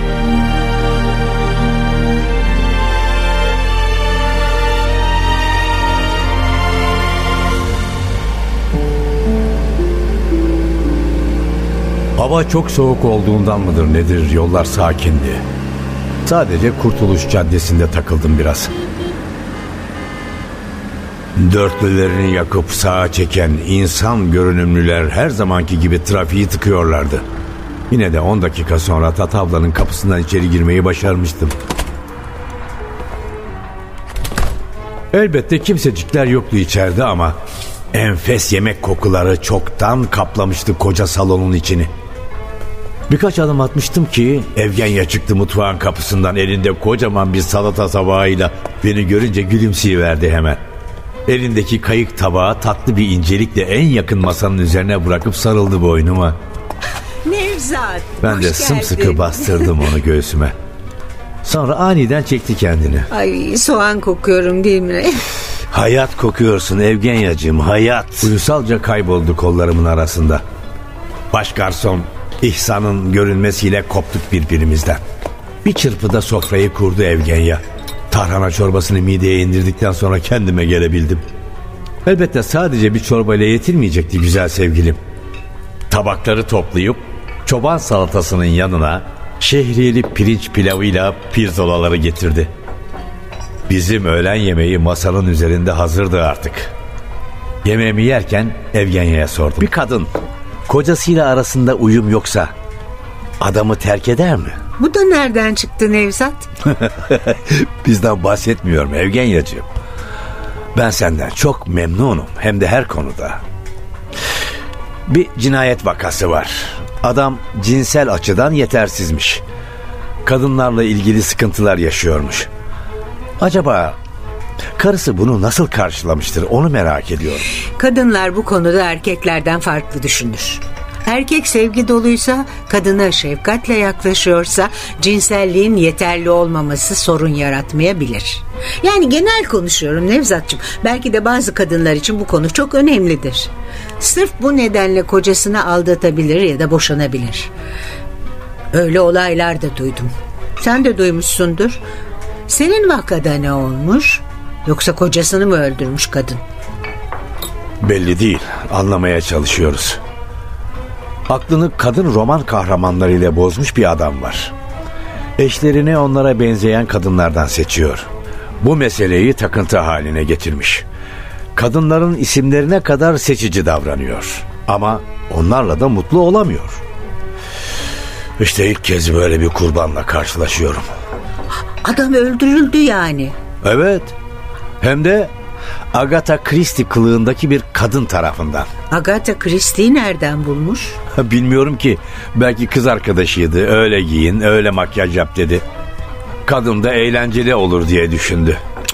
Sanmıyorum Nevzat. Para için yapmıştır kadın. Kendine saygısı olan hiçbir kadın erkeğinin ilgisini çekmek için ünlü biri de olsa hatta ölü biri de olsa başka bir kadının kılığına girmez. Yani bence girmez. Bu kendine hakarettir, kendini aşağılamaktır. Adama ben aslında bir hiçim. Senin zevkin için başka birine de dönüşürüm demektir. Zaten hiçbir erkek de saygı duymaz öyle bir kadına. Şehvet için birkaç saatlik zevk için vakit geçirir ama asla saygı duymaz. Öyle değil mi? İnsan tuhaf bir mahluktu. Erkekler de en az kadınlar kadar karmaşık olabilirdi. Ama sonuçta Evgenya ile aynı fikirdeydim. Ee, hadi ama pirzolalar soğudu. Adam kurban diyorum. O da başka birinin kılığına girmiş miydi? Mesela kimin? Mesela Alfred Hitchcock. İkisi de kendi kimliklerinden kurtulmak istemişlerse diyorum. O zaman durum değişir. Kadın da kabul edebilir bunu. Aksi takdirde olmaz. Yok. Nevzat bence kendine saygısı olan hiçbir kadın bunu yapmaz. Evet Zeynep'ciğim. Seni dinliyorum. Ak merkezdeki güvenlik kameralarına baktım başkomiserim. Katil gerçekten de profesyonel biri olmalı. Evet ak merkezden çıkıyor ama oraya nereden girdiğini bulamadım. Şimdi ulustaki caddenin kameralarına bakacağım. Ama dediğim gibi kadın bir tetikçi olabilir. Anladım Zeynep. Tamam sen merkeze dön. Şu bizim ressama Agatha Christie makyajının arkasındaki kadının yüzünü çizdirmeye çalış. Biz de Ali ile geliriz birkaç saate kadar. söyle selam söyle. Ha bu arada e, Evgenya'nın sana çok selamı var Zeynep. Siz de çok selam söyleyin başkomiserim. Ne zamandır bir araya gelmedik. Özledim valla. Azez de burnumda tütüyor. Olur söylerim. Hadi merkezde görüşmek üzere. o da sana selam söylüyor. Bir ara çağıralım çocukları bir yemek yiyelim. Aziz'i sorup duruyorlar. Sahi nerede o? Nerede olacak Nevzat anaokulunda? Dün akşam seni soruyordu. Nevzat baba ne zaman gelecek diye. Yarın akşam gelir sende kalırım. Ben de çok özledim kızımı. Şöyle bir baktı Evgenya ama üstelemedi. Birlikte yaşamak için hazır olmadığımı o da hissediyordu.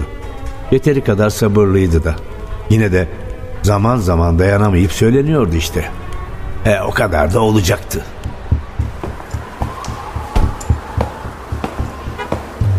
Kentsel dönüşümde yenilenmiş apartmanlardan birinin çatı katındaydı Zihni Hoşgör'ün muayenehanesi. Birkaç yıllık binanın önüne geldiğimde sert rüzgardan korunmak için kapının içine sığınmış, soğuktan ayaklarını yere vurarak beni bekleyen Ali'yi gördüm. Ali, geleli çok oldu mu evladım? Yok başkomiserim birkaç dakika oldu. Ne durumdaydı Bihter? Hala serum veriyorlardı başkomiserim. Belki akşamüstü konuşabiliriz. İyi o zaman hadi girelim içeri.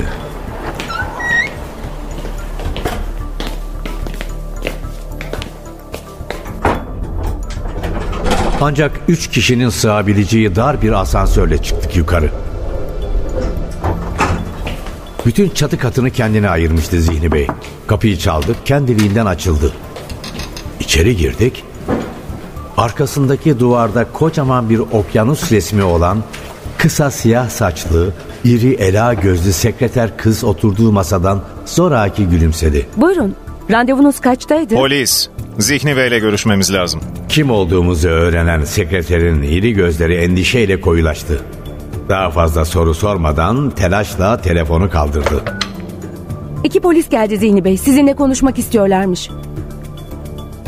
Tabii hemen efendim. Buyurun. Doktor Bey'in odası bu tarafta.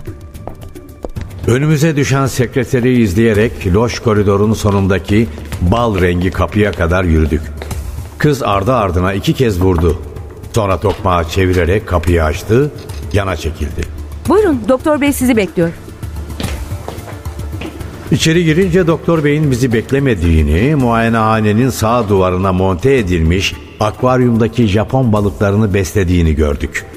Göz göze gelince beni mazur görün dercesine bir bakış attı. Şu yaramazların karınlarını doyurayım hemen geliyorum. Ha, lütfen, lütfen oturun. Rahatınıza bakın. Ali'nin kaşları çatıldı hemen.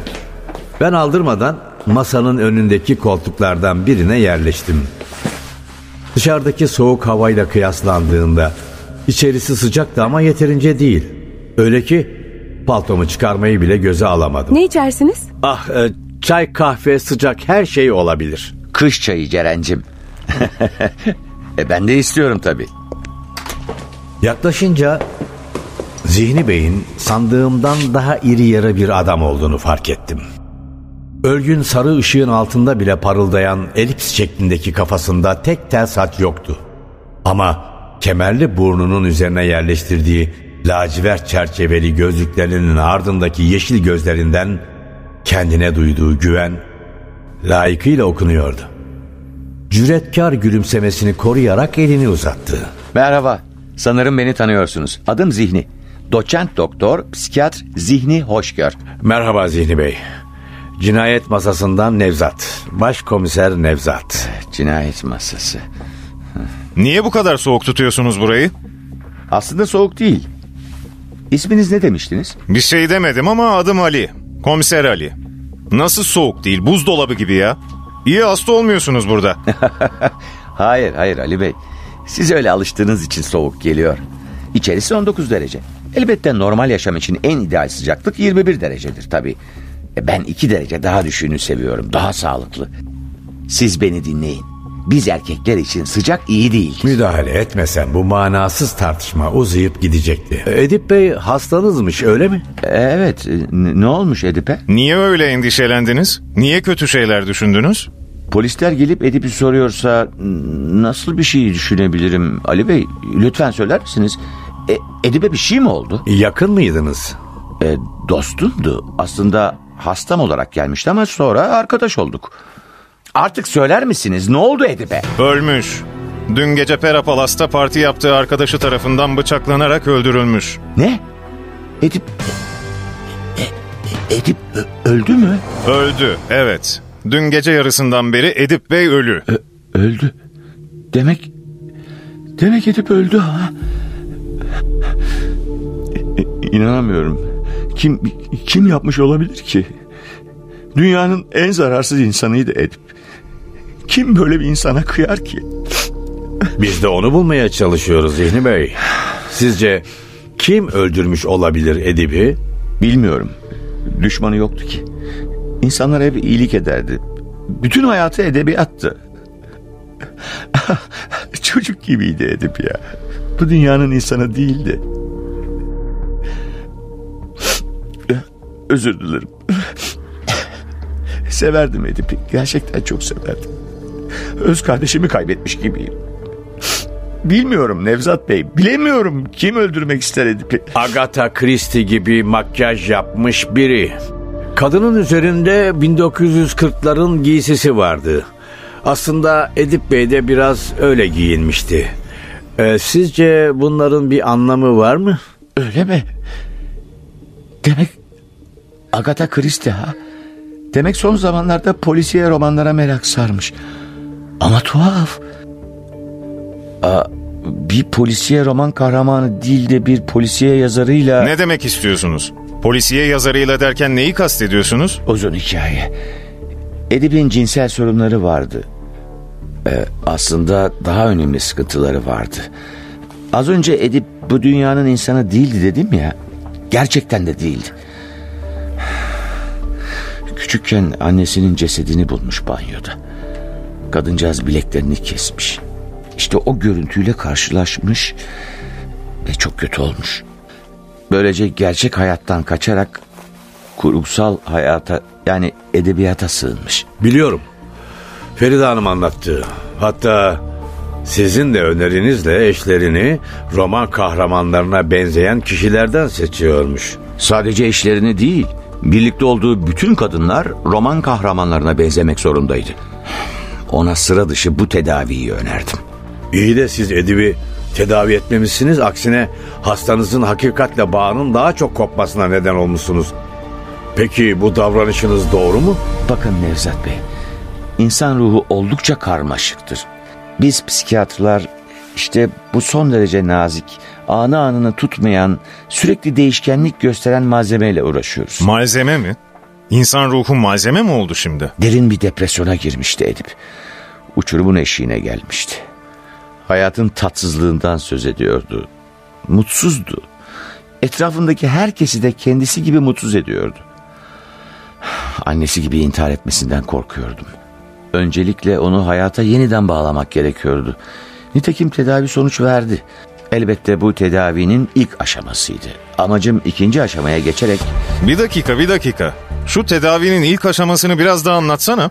Feride Hanım da anlatmıştır ama hadi ben de anlatayım. Edip gerçekte değil edebiyatın dünyasında yaşadığı için birlikte olacağı kadının da mutlaka okuduğu bir romanın kahramanına benzemesini istiyordu. Birlikte olacağı kadın makyajından giysilerine kadar, konuşmasından davranışına kadar o kahramana benzemeliydi. Nereden bulacaktı ki öyle bir kadını?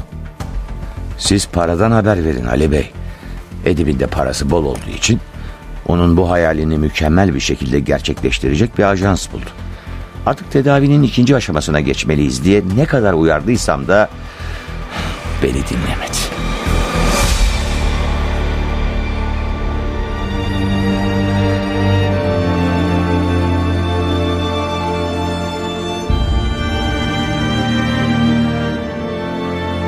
Aşkımız eski bir roman.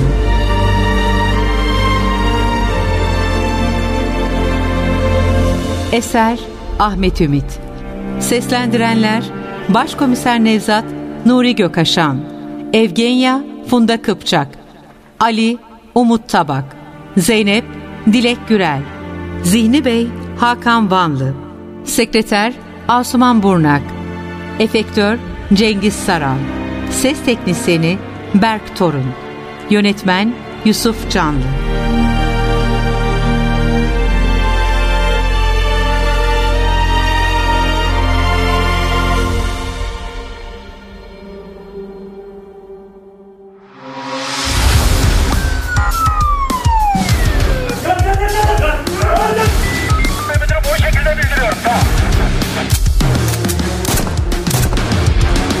Radyo tiyatrosu sona erdi. Radyo tiyatrosu her cumartesi 11.30'da NTV Radyo'da. Kaçıranlar ve tekrar dinlemek isteyenler içinse ntvradio.com.tr'deki podcast sayfamızda.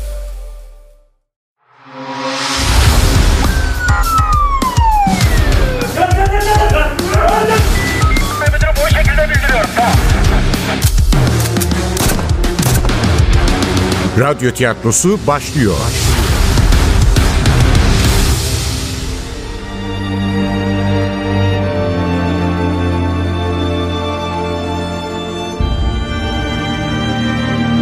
Aşkımız eski bir roman.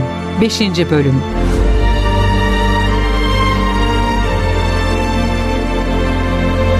Eser Ahmet Ümit. Seslendirenler Başkomiser Nevzat Nuri Gökaşan. Ali Umut Tabak. Zihni Bey Hakan Vanlı. Hugo Onur Kırış. Efektör Cengiz Saral. Ses teknisyeni Berfin Saltanat Çubuk. Yönetmen O Gün Yağcı.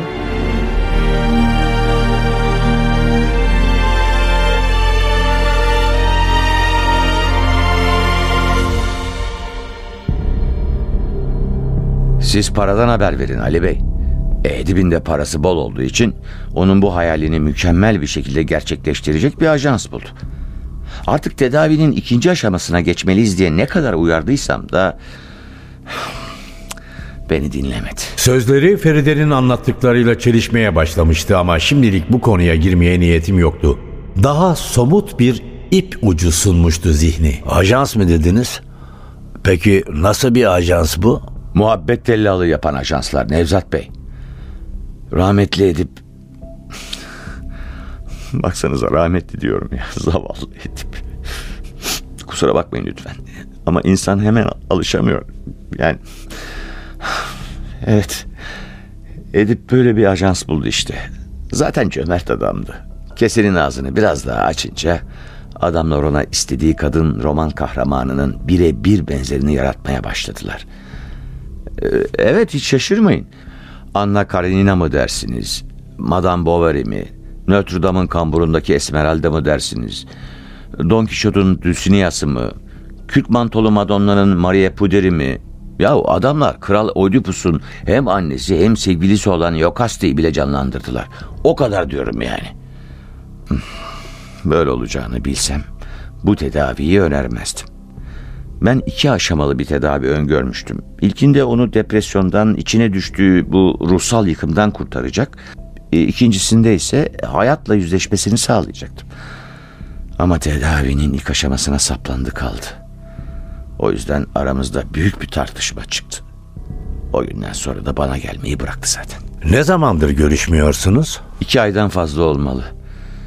Tedavisini olumsuz etkiler diye aramadım. E, O, o da beni aramadı. Görüşmediğimiz süre boyunca roman kahramanlarına benzeyen eskort kızlarla görüşmeye devam etmiş anlaşılan. Ama tuhaf olan şu ki ilk kez bir roman kahramanı değil de bir yazarla birlikte olmak. Zavallı gerçeklik duygusunu iyice yitirmiş olmalı. Şu hizmet veren ajans. Kimdi onlar? Hugo diye bir adam. Bir zamanlar çok iyi bir makyözmüş. Yalan değilse bir dönem Hollywood'da da çalışmış. E, Türkiye'ye dönünce de böyle bir şirket açmış. Güzel kadınların yapabileceği bütün işleri yapıyor ajans. Şurada bir yerde kartı olacaktı. E, yanlış anlamayın. Benim hiç işim olmaz bu insanlarla. Ama bir terslik olursa diye vermişti o zamanlar Edip. Kimi arayacağımı bileyim diye. Sadece bunun için mi? Sakın size de hizmet vereceği için olmasın. Çok şakacısınız.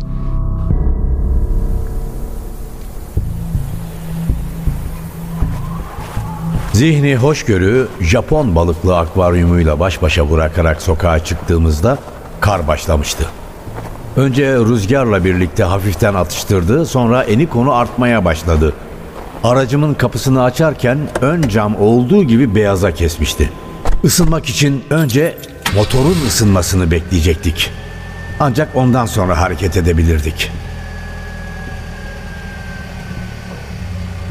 Hugo Mutluluk Merkezi Etiler'de bir apartmanın giriş katındaydı. Kar yolları kaplamaya başladığı için millet arabasını evinde ya da iş yerinde bırakmış olacak ki Caddede trafik yoktu.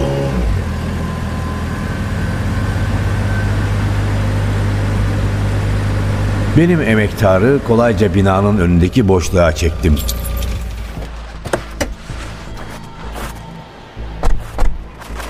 Tutmaya başlayan karları ezerek girdik apartmana.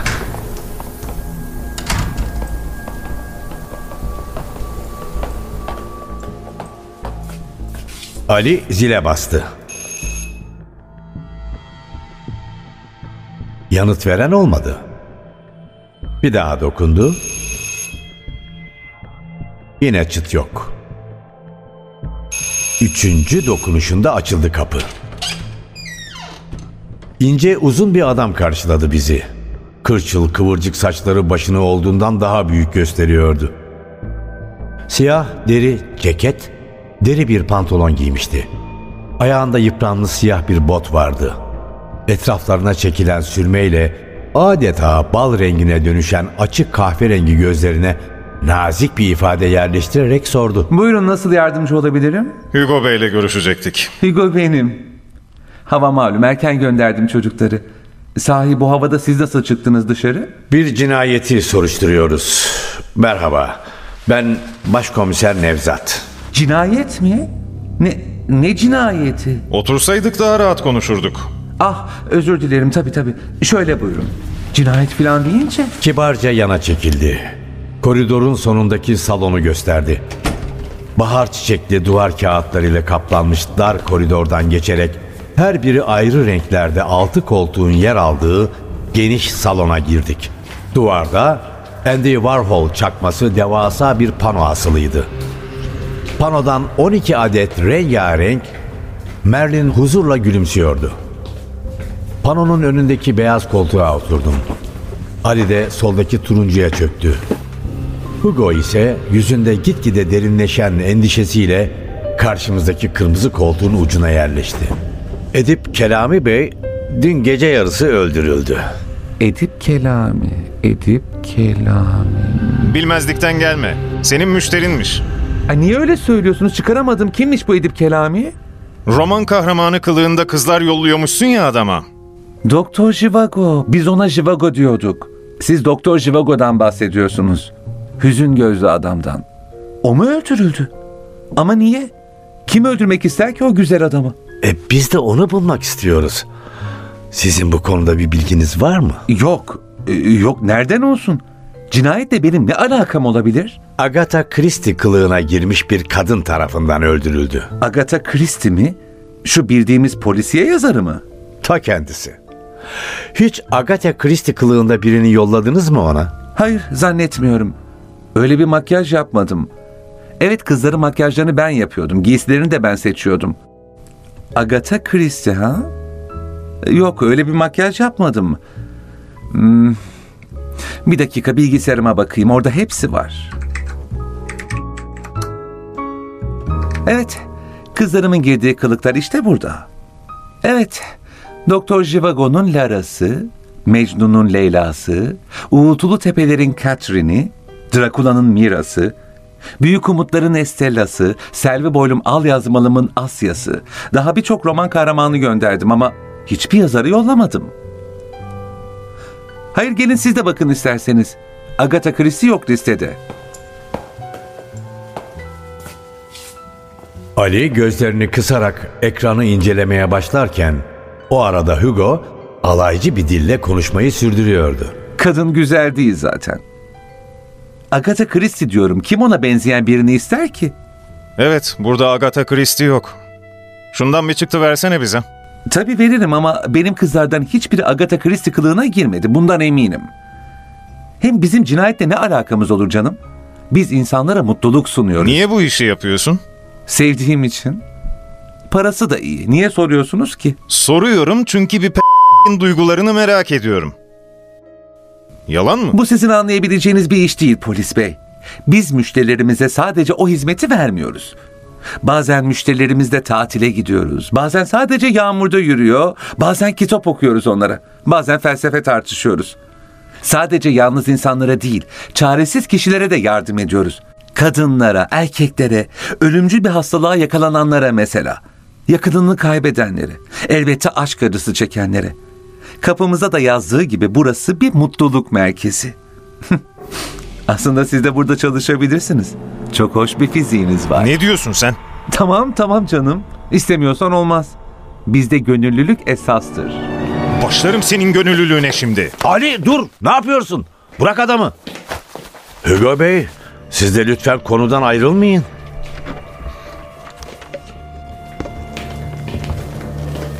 Alın başkomiserim işte hepsi. Bütün liste burada. En son ne zaman kız yolladınız Edibe? İki hafta. Evet iki hafta olmuştur. Zaten ayda iki kez hizmet isterdi bizden. Ama kız değil. Düzeltiyorum Nevzat Bey. Roman kahramanı yollardık ona. Bütün gelişmiş ülkelerde bu alanda hizmet veren ajanslar gibi son derece saygıdeğer bir kuruluşuz. Bir anlamda birbirine ihtiyacı olan yetişkin insanları buluşturuyoruz. Belki size ahlaki olarak uymayabilir ama yanlış bir iş yapmıyoruz. Peki en son hangi roman kahramanını yollamıştınız? Üç İstanbul romanından Belkıs adında bir kadın kahramanı yollamıştık. Bizim kızlardan Didem canlandırmıştı Belkıs'ı. Fenfatel kadınlardan. Çok da benzemişti Didem. Yazarı Mithat Cemal Kuntar görse eminim gözlerine inanamazdı. Nerede bu Didem? Paris'te geçen hafta sonu gitti. İki gün sonra gelecek. Ya siz aklınızı mı kaçırdınız? Didem gibi bir kız niye öldürsün Edip'i? Üstelik adam dünyanın en cömert müşterisiydi. Yani mutlu oldu mu mutluluk saçardı. Peki siz en son ne zaman gördünüz Edip'i? Nevzat Bey bende insan öldürecek surat var mı? Rica ederim. Ömrümde sadece iki kere gördüm adamı. Sonuncusu da üç ay önceydi. Bana ne istediğini en az iki hafta öncesinden e-mail ile yazar, istediği kadın kahramanın bulunduğu romanın ismini bildirirdi. Ben de kitabı okur, söz konusu kahramanı canlandıracak kızı bulur, giysilerden konuşma tarzına kadar saatlerce çalıştırarak buluşma gününe hazırlardım. Buyurun bilgisayarın burada birlikte bakalım. Bütün bilgiler orada.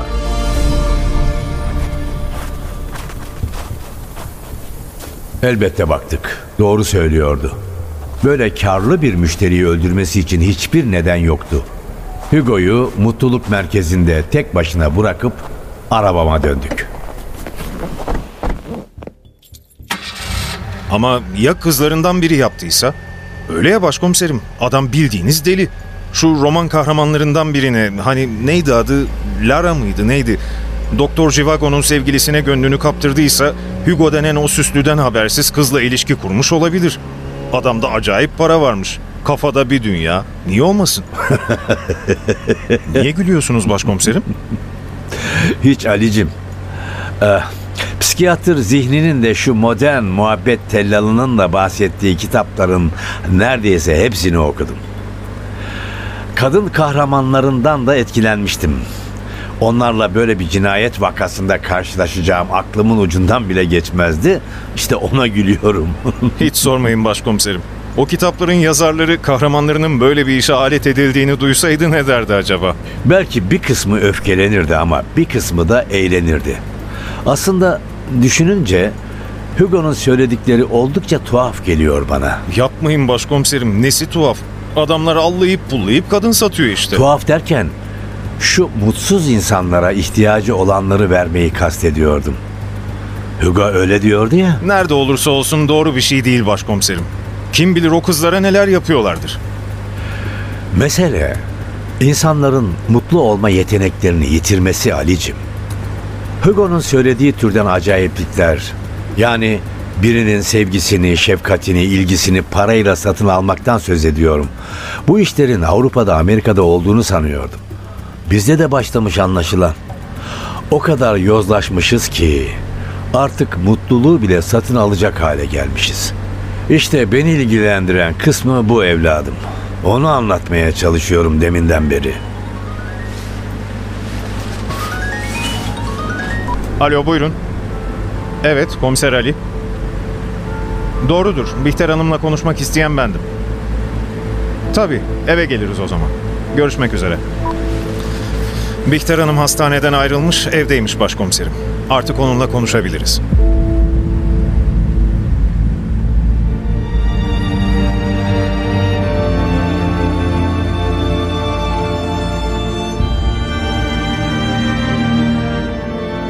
Aşkımız eski bir roman.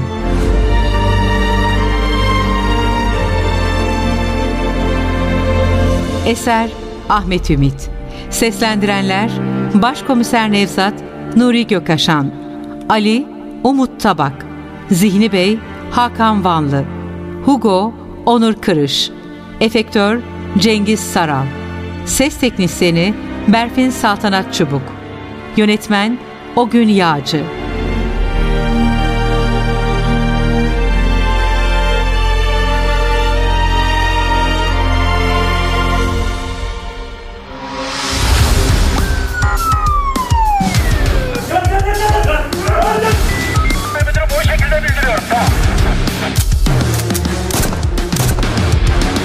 Radyo tiyatrosu sona erdi. Radyo tiyatrosu her cumartesi 11.30'da NTV Radyo'da. Kaçıranlar ve tekrar dinlemek isteyenler içinse ntvradio.com.tr'deki podcast sayfamızda.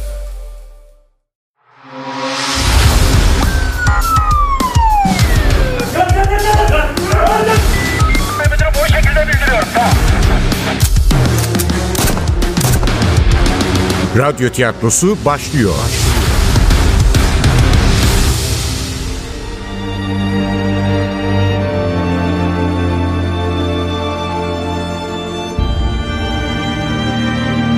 Aşkımız eski bir roman. 6. bölüm.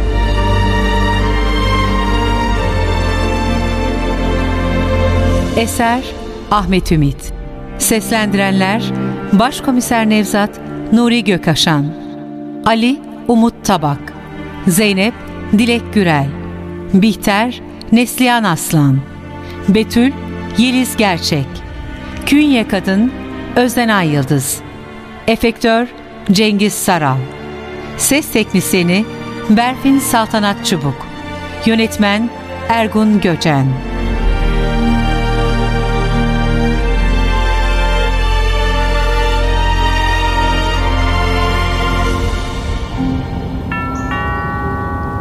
Bihter Hanım'la Edip Bey'in villası Arnavutköy sırtlarındaydı. Beyaz ahşap kapının üzerine mavi bir el yazısıyla Kelam villası yazılmıştı. Kapıyı genç bir kadın açtı bize. Gülümsemesinden önce Yasemin kokulu parfümü karşıladı bizi. Güzel sayılmazdı ama erkeklerin alakasını derleyecek kadar çekiciydi. Siyah boğazlı bir kazak giymişti üzerine. Bacaklarındaysa siyah ince fitilli kadife bir pantolon vardı. Merhaba. Siz Ali komiser olmalısınız. Telefonda konuşmuştuk. Ben Betül. Bihter'in kız kardeşiyim. Ben de kendimi tanıttım. Betül kocaman bir kütüphaneye aldı bizi. Mavundan yapılma raflardan yüzlerce kitap vakur bir tavırla bize bakıyordu. Rafların olmadığı geniş penceredense İstanbul Boğazı'nın puslu denizi görünüyordu. Üç duvarı kaplayan raflardaki eserler yazar adlarına göre ayrılmıştı. Balzac'lar, Dickens'lar, Dostoyevskiler, Markezler, Reşat Nuriler, Yaşar Kemaller, Kemal Tahirler, Adalet Ağaoğlular. Çoğuyla hiç karşılaşmamış olmama rağmen ailemden birileri gibi sevdiğim bu büyük yazarların eserleriyle karşılaşmak hoşuma gitmişti. Ali ise büyük bir şaşkınlık içindeydi. Bu ne be? Ev mi kütüphane mi şimdi burası? Şov Ali Beyciğim şov. Dizersin böyle cilt cilt kitapları, kazanırsın entelektüel sıfatlarını. Bihter Hanım nasıl? Toparladı mı biraz? İyi. Hastaneden çıkınca daha da iyi oldu. Kolay değil tabii. Edip Bey'in ölümü çok ani oldu. Ablam içeride buyurun oturun. Geldiğinizi haber vereyim. Kütüphanede şairlerin bulunduğu bölümün önündeki deri koltuğa oturmadan önce hala ayakta dikilen Betül'e sormadan edemedim. Ah, Edip Bey'i iyi tanır mıydınız? Ee, eniştenizi diyorum. Tanırdım. Ee, nasıl bir adamdı? Bu konuda fikrimi söylemesem daha iyi. Ölünün arkasından konuşmak yakışık almaz. Kötü biri miydi yani? Bakın Betül Hanım. Enişteniz dün gece öldürüldü. Onu sevmiyor olabilirsiniz ama anlatacaklarınız katili bulmamızda yardımcı olabilir. Anlatacaklarım mı? Benim katille ne ilgim olabilir? Edip Bey. Evet aramız iyi olmadığı için hiç enişte demedim ona. Ne de Edip abi. O her zaman Edip Bey'di. Acayip bir adamdı. Edebiyat merakından mı söz ediyorsunuz? Edebiyat merakı mı? öyle bir merakı yoktu. Bunların hepsi paravandı. Adamın ahlaksızlığına gerekçe hazırlayan bir paravan. Bu kitapların hiçbirini sonuna kadar okumamıştır. Nefret ederdi edebiyattan. Babası yüzünden. Cenap Bey zorla okuturmuş küçükken kitapları. O özetlerini okurdu. Hatta birilerini okutur onlardan dinlerdi. Ne karakterler üzerine derin bir bilgisi vardı ne de kitapların anlattıkları hakkında bir fikri. Ama psikiyatriste gidiyormuş. Onunla da konuştuk. Küçükken bir travma atlatmış. İnandınız mı o sahtekar herife? Nevzat Bey, ikisi de aynı yolun yolcusu. Birbirleriyle kavga ettiklerini de anlattı mı? Lara Takma isimli Gözde adında bir kız yüzünden. bir dakika, bir dakika, bir dakika. Edip Bey, psikiyatr zihniyle kavga mı etti diyorsunuz? Hem de sille tokat. Zihni daha iri yarı tokatlamış bunu. O da kuyruğu kıstırıp soluğu zavallı ablamın yanında almış. Karaktersiz ya, kendi yaralarını saramaz, illa birinden yardım alacak. Anlamadığım, madem böyle rezilsin, edebiyatı niye karıştırıyorsun işin içine? Lara'ymış. Lara da güya Doktor Jivago romanındaki kahraman oluyor. Yaptıkları ahlaksızlığa o şahane hikayeleri alet ediyorlardı. Evet, sadece bunun için bile öldürülürdü o Edip denen herif. Dün geceden beri duyduklarımızdan farklı şeyler söylüyordu. Hem de olanca açıklığıyla. Konuyu eşelemekte yarar vardı. Sizin bir alakanız var mı edebiyatla? Ablanız öykü yazıyormuş galiba. Yazardı ama Edip'le evlendikten sonra tek satır yazamadı. Ben oyuncuyum. Özel bir tiyatroda oynuyorum. Elbette iyi bir edebiyat okuruyum. Evimde bu kadar büyük bir kütüphanem yok. Ama Edip Bey'den daha çok okuduğum kesin. Ablanız evlendikten sonra neden yazamadı? Edip Bey mi engel oluyordu? Doğruyu söylemek gerekirse adam hiçbir zaman yazma demedi. Aksine karısının yazar olması hoşuna gidiyordu. Onunla partilere, açılışlara, kokteyllere gidiyordu. Küçük adam ya, herkese böyle hava atıyordu. Ama Bihter'le evlenme nedeni yazar olması değil. Bildiğiniz gibi Aşkı Memnun'un kadın karakterine benzemesiydi. Fakat evlendikten kısa süre sonra değişti. Karısına eski ilgiyi göstermemeye başladı. Dahası onu aldatıyordu. Aslında adam hastaydı. Cinsel açıdan sağlıklı değildi. Sorunlarını çözmek için de rezilce bir yol deniyormuş işte. Roman kahramanlarına benzeyen kadınlarla birlikte olmak. E işte anlayın durumu. Böyle bir kocası olan kadın nasıl yazmaya devam edecek? Bırakın yazmayı kafayı yer insan. Hele Bihter gibi hassas, dünyanın güzel, insanların iyi olduğunu sanacak kadar safsanız mutsuz olmanız kaçınılmaz. İşte benim güzel ablamın başına gelen de buydu. Neymiş başıma gelen? Bakışlarımız salonun öteki girişinde beliren siyah silüete döndü. Evet, bileklerine kadar siyah bir elbise giymiş, boynuna ipek bir fülar bağlamış, incecik bir kadın kapının pervazına yaslanmış bize bakıyordu. Kalktın mı? Ah be canım, beni bekleseydin ya. Kadın karşılık vermek yerine güçsüz adımlarla bize doğru yürümeye başladı.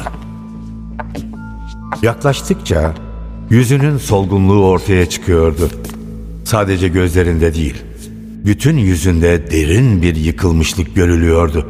Ölüm haberi ruhu gibi bütün bedenini de sarsmış olmalıydı. Merhaba.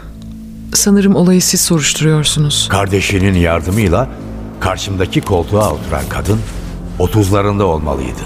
Ama şu anda 50'sinde gösteriyordu. Korkunç bir şey. Korkunç. Nasıl oldu bilemiyorum. Olmaması lazımdı. Korkunç. Korkunç. Gözyaşları yanaklarından süzülürken bütün bedenini bir titreme aldı. Betül ablasının elini tuttu. Ali ile ben ayağa fırladık. Aman aman ne yaptınız Bihter Koltuğa yaklaşırken Bihter çoktan bayılmıştı. Tamam başkomiserim. Abla, ablacığım ne olur bırakma kendini. Yapma. Genç kadını yatak odasına taşıdık. Az sonra kendine geldi. Kusura bakmayın ne olur. Asıl siz kusura bakmayın. İyi olduğunuzu düşünmüştük. Sıkıntı yok. Daha sonra geliriz. Zorlamak zalimlik olurdu. Halsiz bedenini yatağında bırakıp dışarı çıktık. Betül de bizimle geldi. Utanmaz herif. Mahvetti kızı. Edip'ten nefret ediyorsunuz. Evet ediyorum. Önceleri sevmezdim ama artık nefret ediyorum. Mahvetti ablamı. Öldü diye bir insanın yaptığı kötülükler ortadan kalkmaz.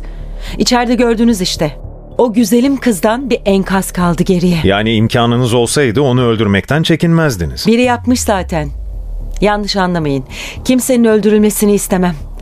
Ben bir sanatçıyım. Şiddeti asla savunmam.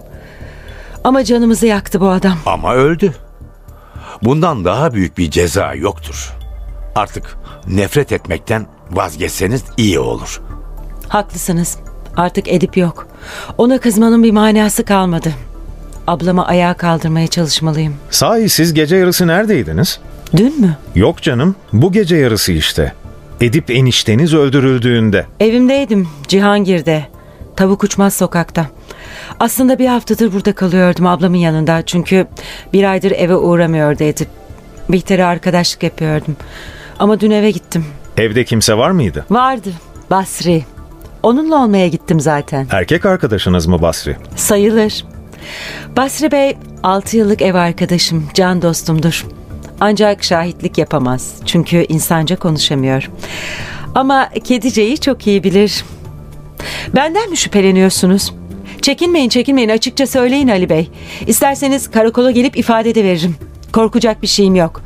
Elif'i ben öldürmedim. Öldürmeyi düşünmedim değil. Ama elimi onun kanına bulamadığım için mutluyum.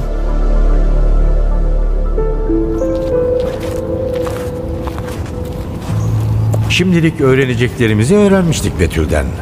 Elbette Bihter için yeniden gelecektik. İletişim bilgilerini alıp Kelam villasından çıktığımızda kar iyice tutmuştu. Sokakta düşmemek için küçük adımlarla ilerliyorduk. Ali, ne diyorsun Betül'ün söylediklerine? Edip hakkında herkesten farklı konuştu. Farklı değil başkomiserim. Açıkça suçladı adamı. Belki de kızı taciz etmiştir. Tamam o kadarını söylemedi ama Edip'ten nefret ediyor. Üstelik adam ölmüş olmasına rağmen. Ablasını bu kadar çok seven bir kız kardeşle de ilk kez karşılaşıyorum. Öyle deme. Kardeşlerini seven insanları çok gördüm. Onlar için canlarını bile verebilecek insanlar gördüm ben. Yahut onlar için öldürecek. Evet başkomiserim. Bu Betül'de kuşku uyandıran bir şeyler var. Şimdi siz söyleyince jeton düştü. Kız tiyatrocuymuş. Agatha'nın kılığına giren neden bu olmasın?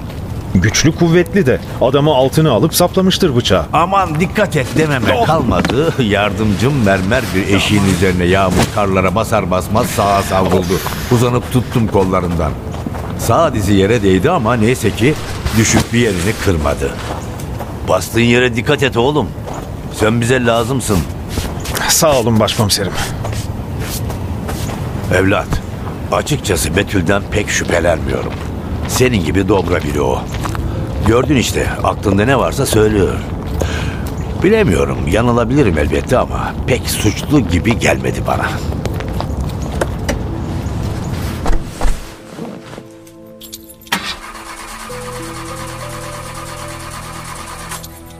Hava o kadar soğumuştu ki bizim emektarı güçlükle çalıştırdım.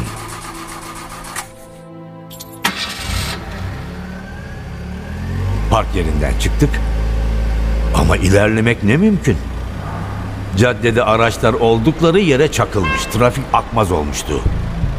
Arabanın içinde mahsur kalmış, sinirlerimizi bastırıp cama usulca düşen kar tanelerini izlerken telefonum çaldı. Evet Zeynep'ciğim nedir vaziyet? Hmm, ne yazık ki ulustaki kameralarda kadının görüntüsüne rastlayamadık. Muhtemelen indiği yerde mobese yoktu. Belki de kadın özellikle mobese olmayan bir köşede indi. Eğer tahammüden bir cinayetse bu davranışı hiç de mantıksız kaçmaz. Sanırım tetikçi doğrudan ilişki kurmuş Edip'le. Aracı kullanmamış başkomiserim. Yoksa açık verirdi. Ama maktulün telefonunda öyle bir arama yok. Yani Edip Bey'i arayanlar hep tanıdık numaralar. Bilmediği numaraları açmıyormuş. Mesaj da yok. Belki mektup aracılığıyla iletişim kurmuştur. Maktulün yaşadığı mekanları araştırmamız lazım. Ben de onu diyecektim Zeynep'ciğim. Peki şimdi sen neredesin? Zincirlikuyu civarındayım. Merkeze dönüyorum. Ha, merkeze dönme. Edip Bey'in Mecidiyeköy'deki ofisi varmış. Kız arkadaşlarıyla falan orada buluşuyormuş. Adamın gizli mekanı orası olabilir. Ali adresini telefondan yazacak sana. Sen oraya geç, biz de geliyoruz. Telefonu kapatırken trafik hafiften kıpırdamaya başladı. Birkaç metre ilerledik. Caddede tren vagonları gibi sıralanmış araç kafilesiyle birlikte. Ali, Zeynep de Hugo gibi düşünüyor. Bu defa mutluluk ajansı değil, eskort kızın kendisi ilişki kurmuştur Edip Bey'le diyor. Mantıklı görünüyor başkomiserim. Belki de ilk ilişkiyi ajans kurmuştu ama kız baktı adam paralı, aracıyı çıkardı, Edip'e doğrudan kendi ulaştı. Yani sen katil tetikçi değil, o anda çıkan kavga sonucu öldürdü Edip'i diyorsun. O da mümkün tabii ama öyle olsaydı ajansın ona taktığı isimle aramaz mıydı? Mesela Madame Bovary ya da Anna Karenina gibi. İlk kez bir yazar ismi geçiyor. Rutin dışı bir davranış değil mi bu? Yanılıyor olabilirim elbette. Belki de Zeynep'in varsayımı doğrudur. Belki de kendini Agatha Christie diye tanıtan kız öldürme hizmeti veriyordur. Düşmanı yok diyorlar ama adamın yaşadığı hayat ortada. Birilerinin canını yakmamış olması imkansız.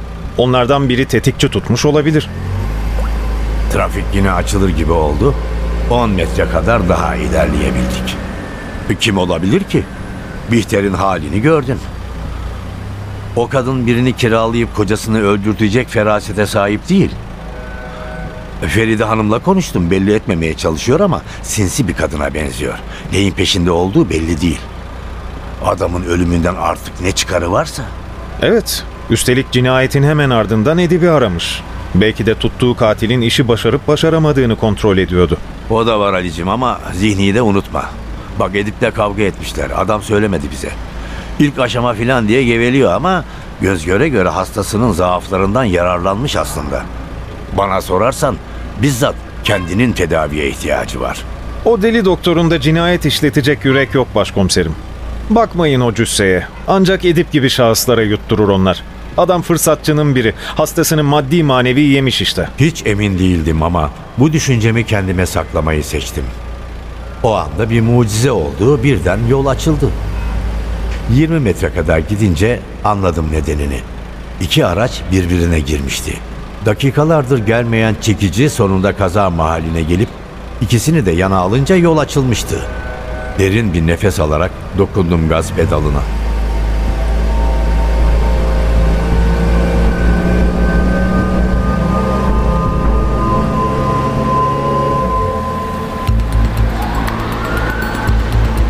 Mecidiyeköy'de Edip Bey'in ofisinin bulunduğu binanın kapısında kocaman harflerle Hayal Apartmanı yazıyordu. Betül Hanım'ın söylediği gibi kendini entelektüel gösterme sahtekarlığının bir parçası mı yoksa gerçekten edebiyata duyulan sevginin gereği mi anlamak zordu. Zaten o soğukta kapının önünde bunu düşünecek halimiz de yoktu. Havanın kararmasıyla birlikte iyice keskinleşen rüzgarı ve artık hafiflemeye başlayan kar yağışını sokakta bırakarak girdik binaya.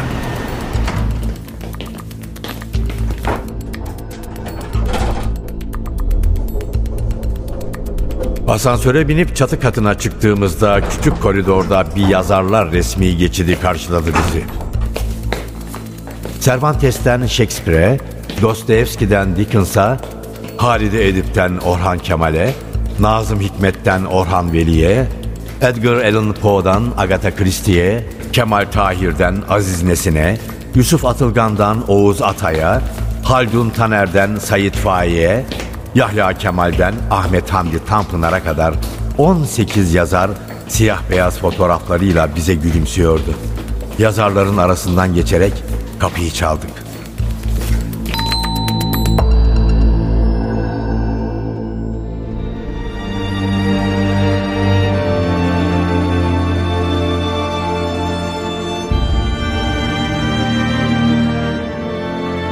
Aşkımız eski bir roman.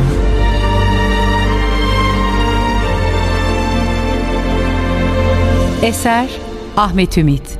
Seslendirenler Başkomiser Nevzat Nuri Gökaşan. Ali Umut Tabak. Zeynep Dilek Gürel. Bihter Neslihan Aslan. Betül Yeliz Gerçek. Künye Kadın Özden Ay Yıldız. Efektör Cengiz Saral Ses Teknisini Berfin Saltanat Çubuk Yönetmen Ergun Göcen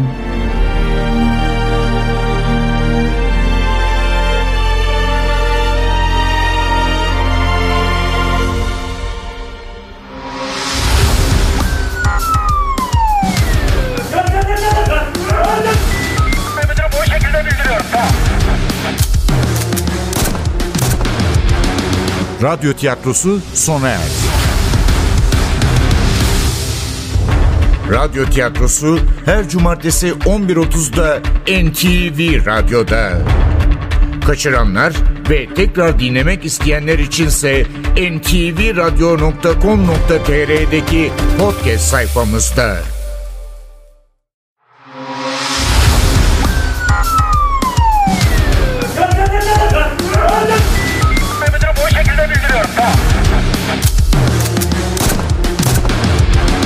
Radyo tiyatrosu başlıyor.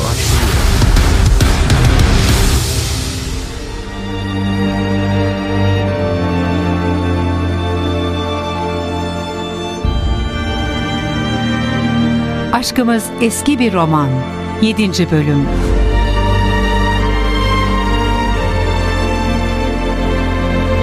Eser Ahmet Ümit. Seslendirenler Başkomiser Nevzat Nuri Gökaşan, Ali Umut Tabak, Zeynep Dilek Gürel, Agatha Christie Nilgün Kasapbaşoğlu, Edip Kelami Yaşar Karakulak, Zihni Bey Hakan Vanlı, Künye Kadın Özden Ay Efektör Cengiz Saral, Ses Teknisyeni Hamdullah Süren, Yönetmen Yusuf Canlı.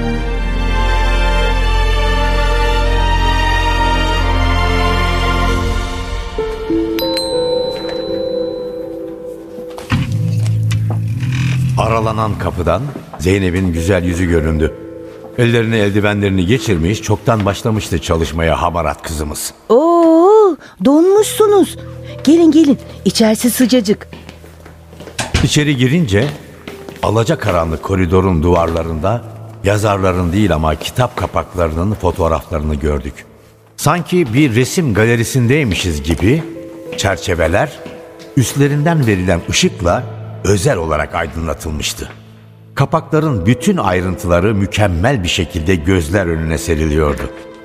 Fareler ve insanlar, İnce Mehmet, Murtaza, Budala, Ateşten Gömlek, Üç İstanbul, Memleketimden insan manzaraları, Mezarlarınıza tüküreceğim, Yaban, Oblomov, İki Şehrin Hikayesi, Vadideki Zambak, Damda Deli Var, Dorian Gray'in portresi, Çanlar Kimin için Çalıyor. Bir an cinayet soruşturmasında olduğumu unutup kendimi o kitapların içinde buldum. Asıl şurayı görmelisiniz başkomiserim. Kapısı açık odayı işaret ediyordu Zeynep. Merakla oraya yöneldim. Aralıktan lacivert bir ışık sızıyordu.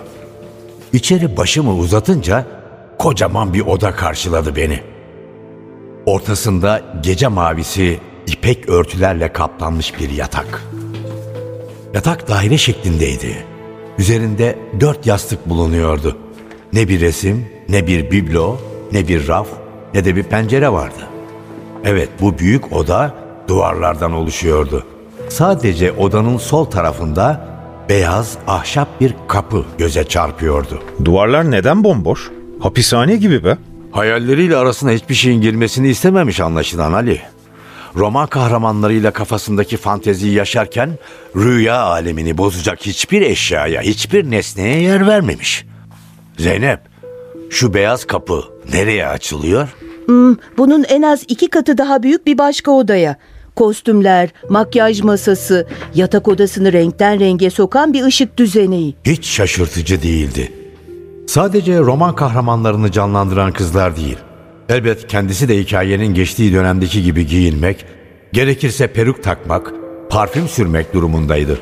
Madem ki bir hayali canlandırıyordu, bütün ayrıntılara dikkat etmesi gerekiyordu. Beyaz kapıyı açınca Edip Bey'in bunu kusursuz bir şekilde yaptığını gördüm. Duvarı boydan boya kaplayan bir gardırop içinde 18. yüzyılda, 19. yüzyılda, 20. yüzyılın değişik dönemlerinde giyilen paltolar, redingotlar, montlar, pantolonlar, gömlekler, şapkalar, kravatlar, çoraplar, gecelikler, pijamalar, röpteşambırlar, çizmeler, botlar, rugan ayakkabılar, terlikler, kol düğmeleri, rozetler, saatler, gözlükler, bastonlar, tesbihler, neler neler. Daha küçük bir dolabın içinde her biri el yapımı biblolar kadar güzel parfüm şişeleri. Renk renk peruklar, Küçük kutularda takma benler, bıyıklar, sakallar, kirpikler, tütün tabakaları, ağızlıklar, pipolar, prolar, enfiye kutuları. Vay canına. Tiyatro kulisinden daha zengin burası. Çocuklar, dönem filmi çekilecek malzeme var burada. Yalnız adam sıkı manyakmış başkomiserim. Normal biri bunu yapamaz. Harcadığı para bir yana bu kadar ayrıntıyla nasıl uğraşır insan ya? Ne kadar büyük emek, ne kadar büyük çaba. Kabul edelim ki Edip'te sanatçı bir taraf varmış. Ama asıl işimize yarayacak bilgiler salondaki bilgisayarda. Hani nasıl iletişim kurmuştur diye düşünüyorduk ya. Kadın e-mail göndermiş. Agatha Christie kılığındaki kadını diyorum. Evet kadın bulmuş onu. Odadan çıktık. İki duvarı olduğu gibi zeminden tavana camla kaplı bir salona girdik. Cam olmayan diğer iki duvarsa silme kitap raflarıyla örtülmüştü. Salonun ortasında açılmış bir kitap şeklinde dizayn edilen masadaki devasa bir bilgisayar gözümüze çarptı. Zeynep o bilgisayara doğru yürüyordu. Şimdi okuyacağım size neler yazdığını. Daha doğrusu nasıl yazıştıklarını. Hmm. Hah, evet. Şöyle yazmış kadın ilk mesajında. Sevgili Edip Beyciğim, size sevgili dememi lütfen mazur görün ama biliyorsunuz edebiyat bütün tarafları tanış yapar. Taraflar derken okurla yazar arasındaki tanışıklıktan söz ediyorum. Okur hayatı boyunca hiç tanışmadığı, belki de hiç tanışamayacağı bir yazarın kitabını okurken onunla en mahrem duygu ve düşüncelerini paylaşır. Yazar anlattığı hikayede yarattığı kahramanların psikolojilerinde aslında okurun ruhuna bir ayna tutmakta, bir anlamda okurun kendiyle yüzleşmesini sağlamaktadır. Bundan daha mahrem bir paylaşım olabileceğini sanmıyorum. Üstelik okur söz konusu kitabı okurken en sakınımsız haldedir. Otobüste, trende, uçakta olabileceği gibi yemek odasında, iş yerinde, yatakta, hatta tuvalette bile o kitabı okuyor olabilir. Resmi giysili, pijamalı, hatta iç çamaşırıyla da olabilir. O nedenle benim kitaplarımı okuyan ve seven biri olduğunuzu bildiğimden size sevgili diye hitap etmekte hiçbir sakınca görmedim. Biliyorsunuz benim kitaplarım entrikalarla dolu olmasına rağmen dilim son derece yalındır. Duygu ve düşüncelerimi en kolay yoldan anlatmayı severim. Şimdi de öyle yapacağım. Sizinle buluşmak istiyorum. Sizinle hiçbir sınırlamanın ve hiçbir çekincemin olmadığı bir gece geçirmek istiyorum. Elbette siz de isterseniz. Çünkü okur o kitabı kucağına alıp sayfalarını çevirmezse yazarın hiçbir etkileme gücü kalmayacaktır. Eğer bu davetim size cazip geliyorsa lütfen bana yazın. Hem cevabınızı hem de reddetmeyerek bana büyük bir mutluluk ve zevk bağışlayacağınız o buluşma anını sabırsızlıkla bekliyorum. Sevgilerimle. Sevgilerimle. Altta da Agatha Christie yazıyor. Ne manyak insanlar var ya. Herif de bu e-maili yıllar önce ölen Agatha Christie'nin yazdığına inanmış öyle mi? İnanmış Ali'cim. Hem sadece inanmamış, büyük bir heyecana da kapılmış. Daha 10 dakika geçmeden cevap yazmış Edip Bey. Bak şöyle diyor rahmetli. Sevgili Agatha, kelimelerinizle beni ne kadar mutlu ettiğinizi tarif etmem imkansız. Gerçi romanlarınızı okurken de yaşadığım hayatın sıkıntılarını, dertlerini, sıkıcılıklarını unutur, kendimi zekice oluşturulmuş bir bilmecenin içinde bulurdum. Ama doğrudan benim için yazdığınız bu satırlar, inanın yeryüzünün en büyük yazarlarının en bilgece, en güzel, en etkileyici kelimelerinden daha çok etkiledi beni. Sizle buluşma fırsatını nasıl reddedebilirim? Bu hayatın en temel sevincini ve neşesini reddetmek olur. Hanımefendi, sizle arzu ettiğiniz tarihte, arzu ettiğiniz mekanda buluşmaktan büyük bir onur duyarım. İsterseniz romanlarınızın geçtiği İngiltere'nin o sayfiye yerlerindeki otellerden birine bile gelmeye hazırım. Sizin okumaktan büyük bir mutluluk duyacağım emirlerinizi bekliyorum. Lütfen ama lütfen bana yazın. Rica ediyorum zamanın o saydam soğukluğunun aramıza girmesine izin vermeyin. Sevgili hanımefendi, bir an önce sizden haber bekliyorum. En içten duygularımla. Gördüğün gibi Ali'cim en küçük bir kuşku bile duymamış Edip. Aksine anında kaptırmış kendini olaya. Çok da beklememiş zaten. Sevgili Agatasından hemen gelmiş mesaj. Sevgili Edip, bakın artık size Edip diyorum. Haklısınız. Artık bir an önce kavuşmalıyız. Elimden gelse hemen şimdi diyeceğim ama biliyorum ki bu kadar acelecilik de iyi değil. Bu muhteşem ilişkinin büyüsünü bozabilir. Ama yarın gece bence mükemmel bir zaman. Görüşme yerini ve saatini lütfen siz belirleyin. Kimsenin bizi rahatsız etmeyeceği bir mekanın beni mutlu edeceğini söyleyebilirim yalnızca. Bu konuda sizin hayal gücünüze ve inceliğinize güveniyorum. İlk gecemizin anlamına uygun bir mekan seçeceğinizden hiç kuşkum yok. Bazen duyguların gücünü ifade etmekte kelimeler yetersiz kalıyor. Lütfen bana yarın gece buluşacağımız mekanı yazın. Ah, gördüğünüz gibi kadın fena tongaya bastırmış adamı. Ve Edip yarım saat sonra yazmış elbette. Sevgili Agatha, daha şimdiden beni ne kadar mutlu ettiğinizi tatsız, sıkıcı, kupkuru hayatıma nasıl bir renk kattığınızı anlatamam. Evet, yarın gece bence de mükemmel bir zaman. Bilmem hoşunuza gider mi ama Pera Palas'ta sizin adınıza düzenlenmiş odada buluşmak çok güzel olabilir. Erken olmayacak elbette. Gecenin o esrarengiz karanlığı şehri ve oteli sardıktan sonra buluşalım diyorum. Mesela saat 22.30'da. Ne dersiniz? Sizce de uygun mudur? Kavuşma anının özlemiyle hoşça kalın. İşte bunlar yazıyor başkomiserim. Son mesajda ise Agatha çok uygun olduğunu söylüyor. Böyle buluşmuşlar Pera Palas'ta. Ne olmuşsa o bir buçuk saat içinde olmuş demek ki. Ama kafamı kurcalayan bir nokta var. Zeynep'in varsayımının üstünden gidecek olursak tetikçi kadın Agatha Christie rolüne bürünerek Edip'le bağlantı kurdu. Otelde buluştular. Amacı adamı öldürmek ama yanında hiçbir silah getirmiyor. Ismarladıkları bifteğin bıçağını kullanıyor. Tuhaf değil mi? Ya bıçak yeterince keskin olmasaydı? Adamı öldüremeyecek miydi yani? Çok önemli bir ayrıntıdan bahsediyordu. Profesyonel bir tetikçi işini asla rastlantıya bırakmazdı. Ama Zeynep'in cevabı gecikmedi. Yanında başka silah olmadığından emin değiliz ki Ali. Belki de o an eline biftek bıçağı geçtiği için onu kullandı. Belki de çantasında başka bir bıçak, ne bileyim susturucu takılı bir tabanca vardı. Odada neler yaşandığını gösteren bir kamera görüntüsü yok. Ali cevap vermek üzereydi ki bir ses duydum. Dış kapının oradan geliyordu. Sanki biri kapının kilidini kurcalıyor gibiydi.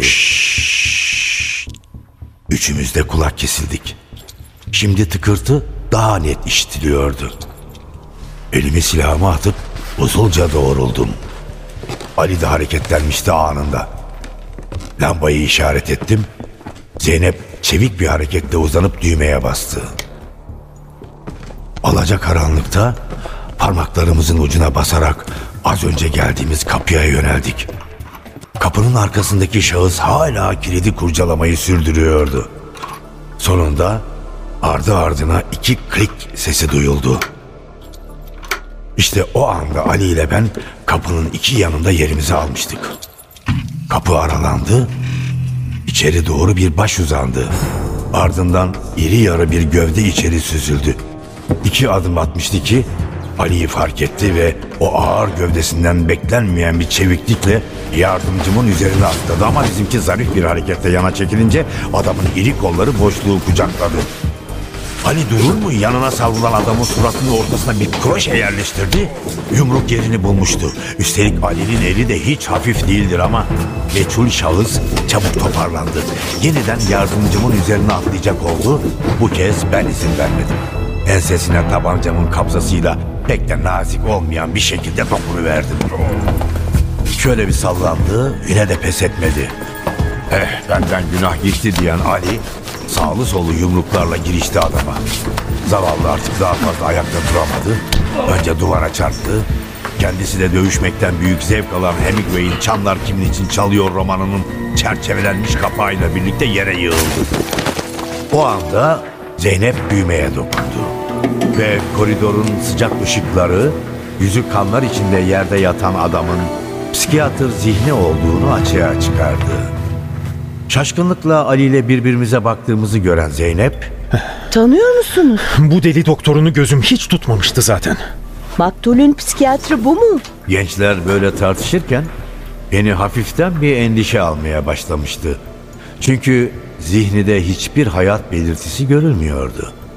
Fazla mı sert vurmuştuk? Eğilip iri bileğini avuçlarımın arasına aldım. Nabzı atıyordu. Derin derin soluduğunu da o zaman fark ettim. Endişelendiğimi anlayan Ali gülümsedi. Merak etmeyin başkomiserim. Bir kamyon sopa yese yine bir şey olmaz buna. Şimdi ayıltırız onu. Gerek kalmayacak galiba Zeynep.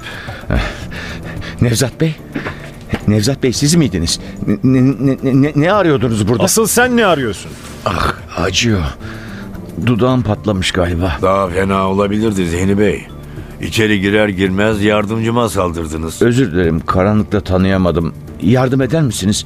Yüzümü gözümü yıkayayım bir kendime geleyim. Elini tutarak kalkmasına yardımcı oldum. Ayakta bir an başı döndü, duvara tutundu. Yenilmiş bir adamın kendiyle alay eden tavrıyla söylendi. Yumruklarınız çok güçlüymüş Ali komiserim. Vallahi tren çarpmış gibiyim. Bizim kabadayının dudaklarına gurur dolu bir gülümseme yayıldı ama cevap vermedi.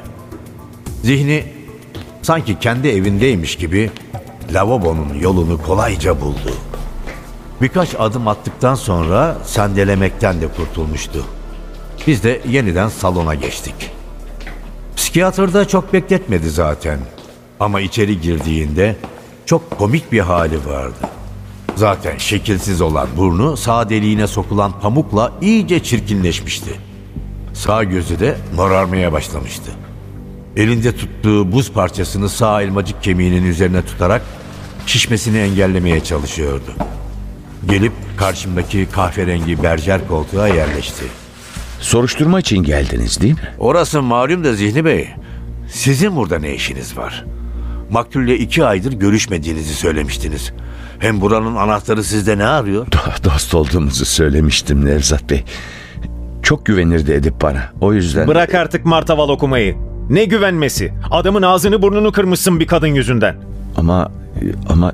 Aması maması yok Zihni Efendi. Hakikati anlatacaksın. Sadece hakikati. Morarmaya başlayan sağ gözü, patlamış dudakları, tek burun deliğine tıkalı kanlı pamukla pek bir aciz görünüyordu. Ne düşüncelerini toparlayabiliyor ne de ağzından tek bir sözcük çıkıyordu Zihni Bey'in. Edip Bey'le kavga ettiğinizi neden söylemediniz? Mahrem bir konu Nevzat Bey. Söylemeye utandım. Bir cinayet soruşturmasındayız Zihni Bey. Bizim için hiçbir konu mahrem değildir. Aksi takdirde başınız belaya girer. Anlıyorum. Avukatımı çağırmam daha doğru olmaz mı? Avukatınız gerçekleri ortadan kaldıramaz. Eğer gerçeği anlatırsanız size yardım edecek kişiler biziz. Açık konuşayım. Durum hiç parlak değil. Yok yok. İnanın sandığınız gibi değil. Hepsini açıklayabilirim. E buyurun. Aydınlatın bizi o zaman.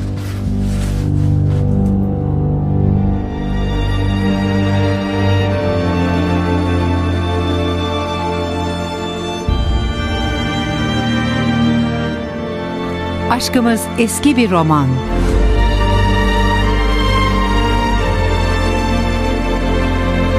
Eser Ahmet Ümit Seslendirenler Başkomiser Nevzat Nuri Gökaşan Ali Umut Tabak Zeynep Dilek Gürel Agatha Christie Nilgün Kasapbaşoğlu Edip Kelami Yaşar Karakulak Zihni Bey Hakan Vanlı Künye Kadın Özden Ay Yıldız Efektör Cengiz Saral Ses Teknisyeni Hamdullah Süren Yönetmen Yusuf Canlı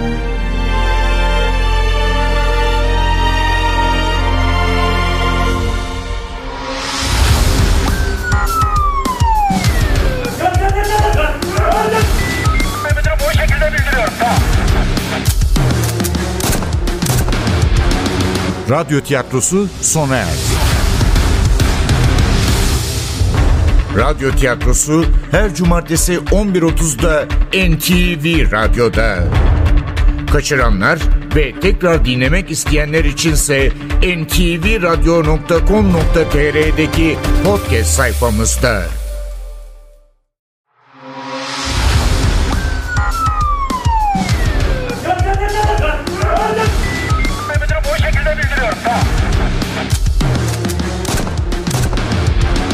Radyo tiyatrosu başlıyor.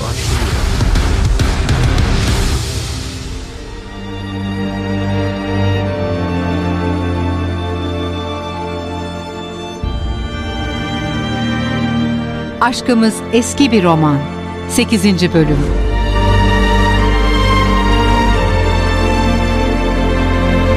Eser Ahmet Ümit.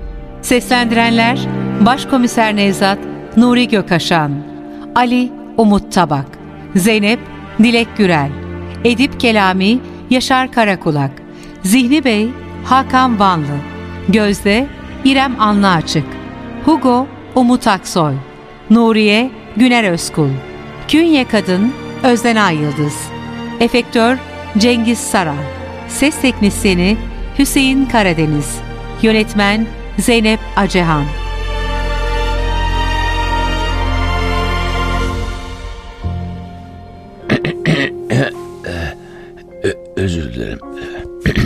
Zaaflarıma yenildim. Yapmamam gerekeni yaptım.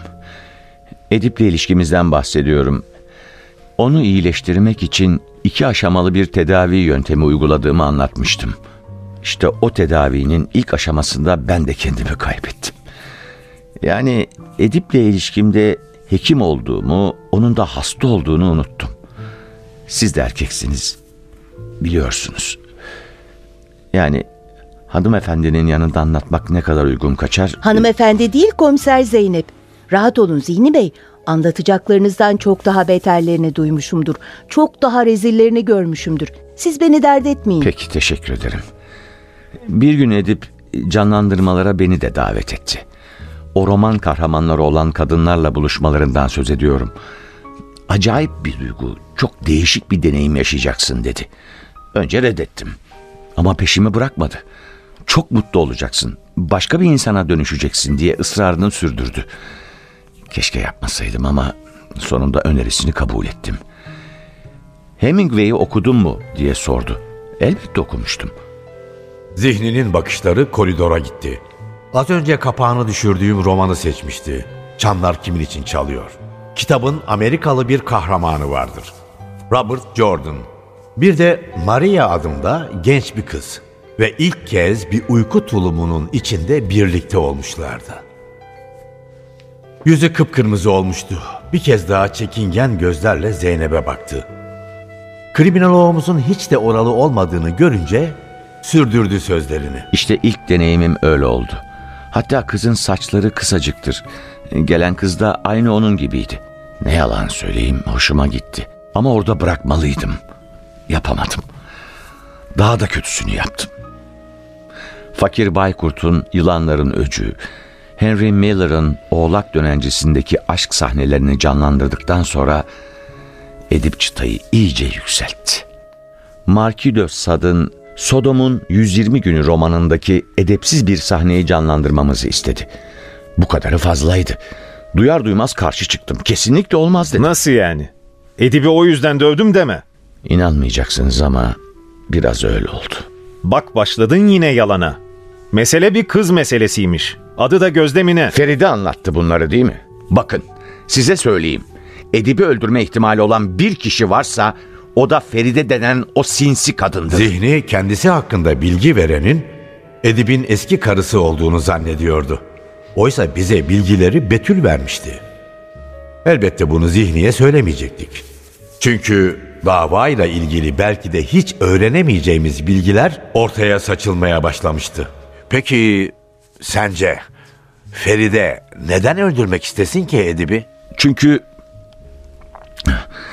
çünkü Edip'in parasını o yönetiyordu. Adamın nakitlerini sakladığı kasa bile kadının Teşvikiye'deki evinde bulunuyor. Onların ne kadarı kayıt altında, ne kadarı sadece Edip'le Feride'nin bilgisi dahilinde kimse bilmiyor. Küçük bir meblağdan bahsetmiyoruz Nevzat Bey. O kasada nakit 5 milyon dolar olduğunu söylemişti Edip. Hisse senetleri, fonlar, bonolar cabası. Bence Edip bile tam olarak bilmiyordu ne kadar parası olduğunu. Eğer Feride eski kocasını öldürttüyse kasadaki servetten istediği kadarına el koyabilir. Üstelik adamdan nefret ediyordu. Evet, bütün o domestik, sevecen kadın görüntüsünün altında onu terk eden adama duyduğu derin nefret yatıyordu. Evet, sormuştunuz ya Edip'in düşmanı var mı diye. Evet, işte söylüyorum. Onun gizli düşmanı Feride'ydi. Bence onu sorgulamalısınız. Hem de derhal. Kasada ne kadar para, fon, hisse senedi varsa saptamalısınız. Bir dakika bir dakika Zihni Bey. Bu bilgiler için çok teşekkür ederiz. Ama siz Gözde Hanım'ı anlatmadınız hala. Gerçekten de onun yüzünden mi kavga ettiniz Edip Bey'le? Sizden saklamayacağım. Evet öyle sayılır. Gözde yüzünden kavga ettim. Adamın ne insana ne de insan duygularına saygısı vardı çünkü. Aşktan söz ediyorum Nevzat Bey. Ben aşık oldum. O gece Gözde'ye aşık oldum. Utancım biraz da o yüzdendi. Bu duygumu arkadaş bildiğim Edip'e de bütün içtenliğimle anlattım. İnsan ilk görüşte aşık olur mu bilmiyorum ama ben oldum. Gözde ile ilişkimi geliştirmek istiyorum Edip. Galiba yıllardır aradığım kadını buldum. Çok sevindim. Senin mutlu olman beni de mutlu eder. Tamam, Hugo'ya söyleriz halleder. Gider Gözde ile konuşur. Kızı istediğin zaman sana gönderir. O zaman beni hiç anlamadığını fark ettim. Gözde ile doğrudan ilişki kurdum. Kendimi anlattım, duygularımı anlattım. Önce şaşırdı Gözde, uzak durdu. Sizi tanımıyorum. Nezaketimi yitirmedim, ısrar ettim. Bir aşığın yapması gereken ne varsa hepsini yaptım. Sonunda Gözde'yi benimle çıkmaya ikna ettim. Üç kez dışarıda buluştuk. Üniversiteye gidiyordu. Şu işe bakın ki o da psikoloji okuyordu. Onu tanıyınca daha çok sevmeye başladım. Çaresiz olduğu için bu işteydi. Niyetim gerçekten ciddiydi. Gerekirse evliliğe kadar gidebilirdim. Ama ikinci hafta Gözde görüşmeye gelmedi. Aradım. Artık buluşamayız dedi. Nedenini sordum, söylemedi. Özür dileyerek telefonu kapattı. Ben de doğrudan Hugo'ya gittim. Adam hiç saklamadan, gizlemeden durumu anlattı. Sizin arkadaş şu Civago Edip yine Gözde'yi istedi. Kız şaşırdı tabii. Bunlar nasıl arkadaş diye düşündü haliyle. Artık sizin de samimi olmadığınızı düşünüyor. Bunları duyunca çok sinirlendim. O öfkeyle buraya geldim. Niyetim kavga etmek değildi. Sadece Edip'i uyaracak, Gözde'den uzak durmasını sağlayacaktım. Ama beni dinlemedi bile. Aşk diye bir şey yoktur. Güzellik vardır. Güzellik de kimsenin malı değildir. Ona sadece belirli bir süre sahip olabilirsin sonra uçar gider. Tıpkı Gözde gibi. O ne sana ne de bana. O kendine ait. Tıpkı Kız Kulesi gibi, tıpkı Da Vinci'nin Mona Lisa tablosu gibi, tıpkı Michelangelo'nun Davut heykeli gibi, tıpkı Orhan Veli'nin şiirleri, Yaşar Kemal'in romanları, Sait Faik'in hikayeleri gibi. Bize sadece onu paylaşmak düşer. Gözde benim de ilk göz ağrımdır. O böyle deyince daha fazla dayanamayıp sille tokat giriştim Edip'e. Elbette bununla gurur duymuyorum ama kendimi kontrol edemedim işte. Artık karşımızda sevdiği kadın için, korumaya çalıştığı aşkı için acı çeken bir adam vardı. Elbette kolay ikna olmayacaktı. İyi de hala söylemedin. Bu akşam buraya niye geldin? Kendim için gelmedim. Evet, delilleri karartacaktım ama Gözde'ye ait olanları. Gözde artık benim nişanlım. Önümüzdeki ay evleneceğiz. Genç kız, para ve lüksün cazibesine kapılmış, yanlış bir yola sapmış. Milletin bunu bilmesine gerek yok. Kızın adı ortalığa düşmesini istiyordum. Anlıyorum. Peki Gözde Hanım'ı nerede bulabiliriz? Bende kalıyor. İsterseniz götürebilirim sizi.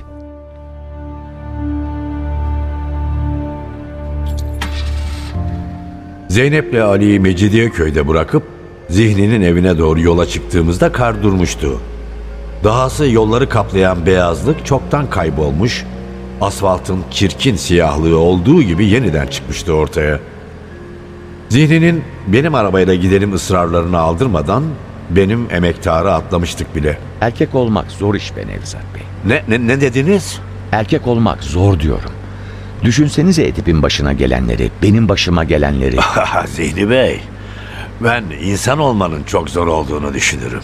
Bu işin kadını erkeği yok. Sizin daha iyi bilmeniz lazım. Kişinin isteğiyle toplumun değer yargıları her zaman örtüşmüyor. Aksine çoğunlukla çelişiyor. Psikolojik rahatsızlıkların çoğunun altında da bu etken yatmıyor mu? İstediği gibi yaşayamamak insanların psikolojisini bozuyor. Bir de Edip gibi hiç hazır olmadığı bir zamanda büyük travmalar yaşayanlar var. Ya, tabii ki büyük şanssızlık. Ama sizin için zorluğun ne olduğunu ben hala anlayamadım doğrusu. Görmüyor musunuz düştüğüm hali Nevzat Bey? Büyük yanlışlar yaptım. Gözde ile ilişkinizden mi bahsediyorsunuz? Yok, ha- hayır. Bu süreçte yaptığım en doğru şey Gözde ile olan ilişkimdir. Gözde'nin durumu diyeceksiniz, yaş farkı diyeceksiniz, Edip'le yaşananlar diyeceksiniz. İnanın hiçbirinin önemi yok. Bütün bu olaylar sona erdiğinde belki de tek tesellim yaşadığım bu aşk olacak. Hayır, bir hekim olarak kendi ilkelerime ters düşmekten söz ediyorum. Ama daha beteri...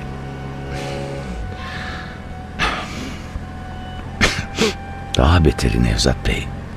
Büyük bir vicdan azabı çekiyorum. Eğer bir hekim olarak görevimi yerine getirseydim belki de Edip şu anda yaşıyor olacaktı.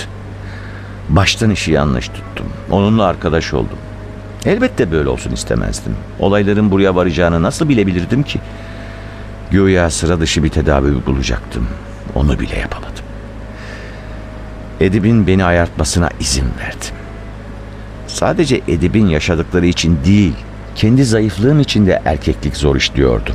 Ama bütün bunlar başınıza gelmeseydi Gözde de olmazdı. Elbette öyle olurdu ama durum biraz daha karmaşık.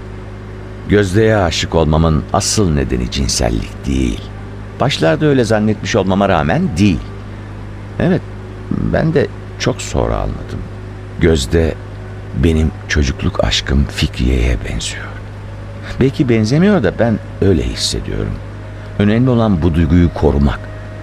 Bunu hissettiğim sürece Gözde'ye aşık olmaya devam edeceğim. Fikriye nerede peki? Bilmiyorum ki. Babam öğretmendi. İki yıl Batman'da görev yaptı. O yıllarda ortaokula gidiyordum. Fikriye yan sırada oturan kızdı. Sarı belikleri olan, yüzü çilli, ela gözlü bir kız. Hep kavga ederdik ama bir gece rüyamda onu gördüm. Böylece anladım ona aşık olduğumu. Elbette bunu hiçbir zaman söyleyemedim ona. Zaten babamın tayini çıkınca da ayrıldık Batman'dan. Muhtemelen şimdi birkaç çocuk annesi olmuştur.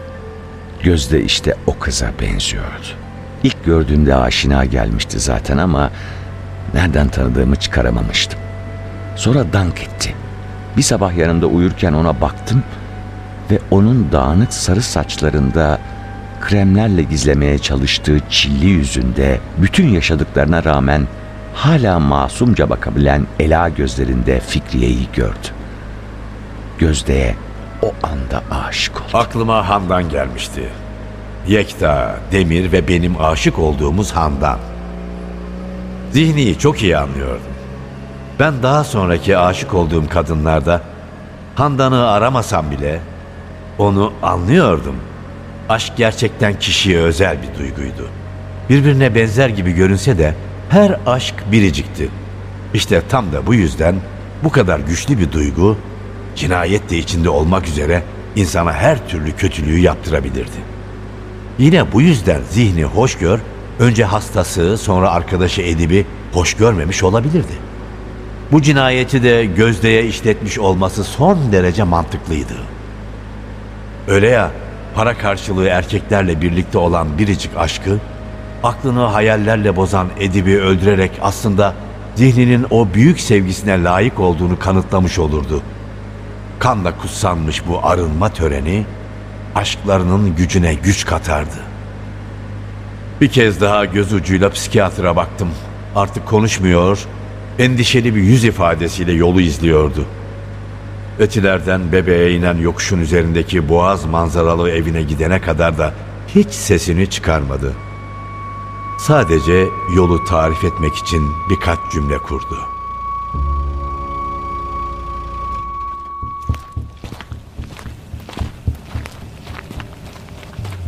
Evin küçük bahçesindeki iki çam ağacının dallarında hala kar serpintileri vardı. Taşlarla kaplı küçük bir yoldan geçerek ulaştık binanın kapısına.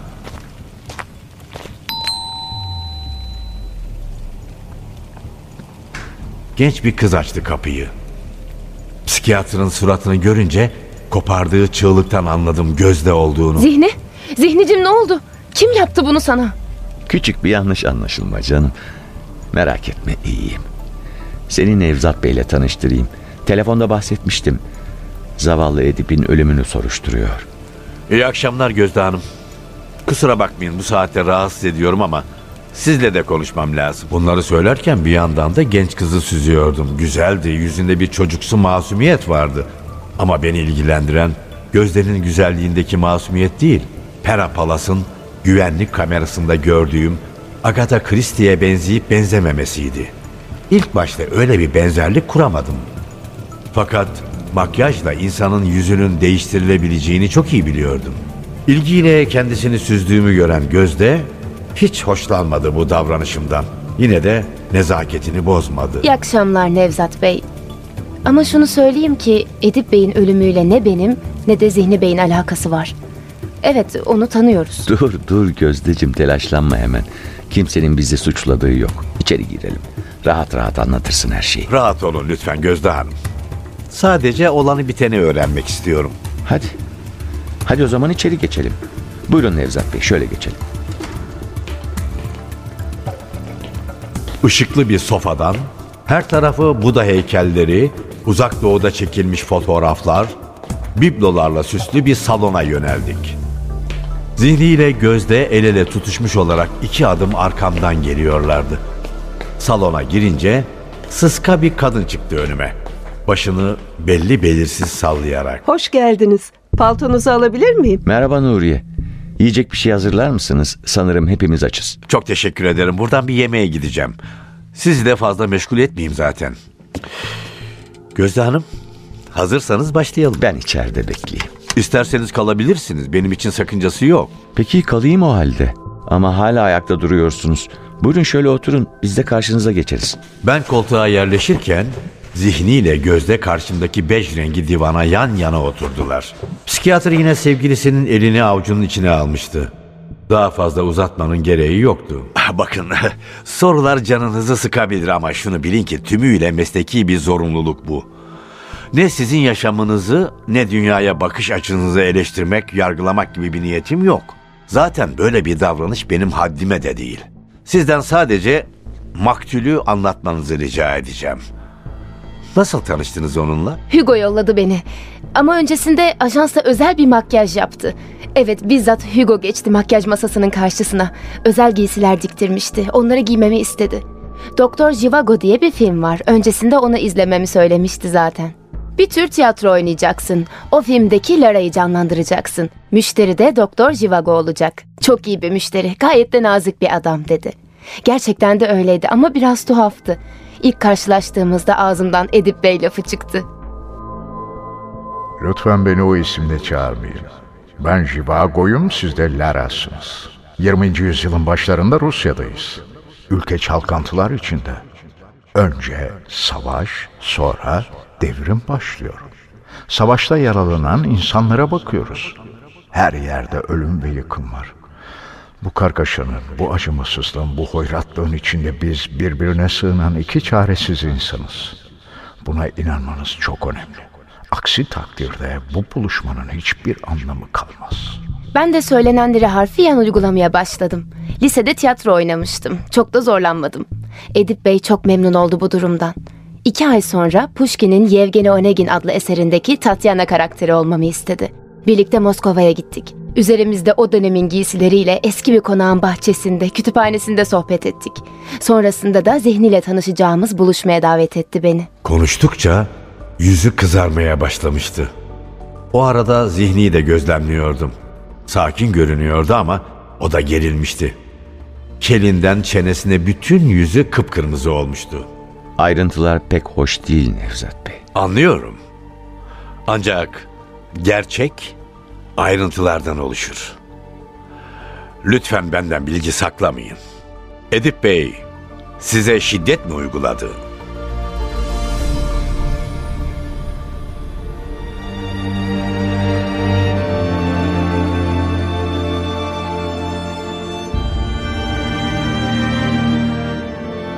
Aşkımız eski bir roman.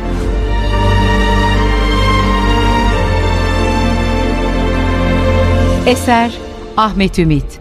Seslendirenler Başkomiser Nevzat Nuri Gökaşan Ali Umut Tabak. Zeynep Dilek Gürel. Edip Kelami Yaşar Karakulak. Zihni Bey Hakan Vanlı. Gözde İrem Anlıaçık. Hugo Umut Aksoy. Nuriye Güner Özkul. Künye Kadın Özden Ay Yıldız. Efektör Cengiz Saral Ses Teknisyeni Hüseyin Karadeniz Yönetmen Zeynep Acehan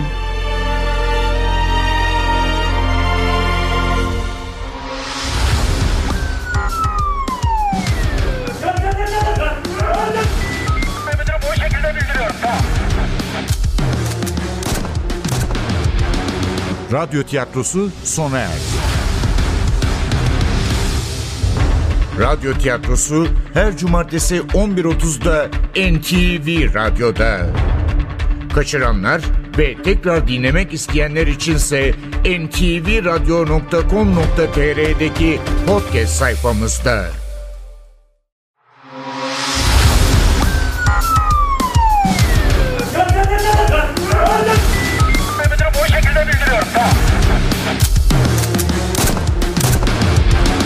Radyo tiyatrosu başlıyor.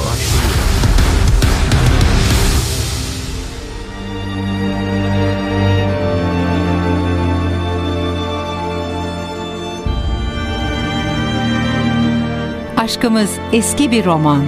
9. bölüm.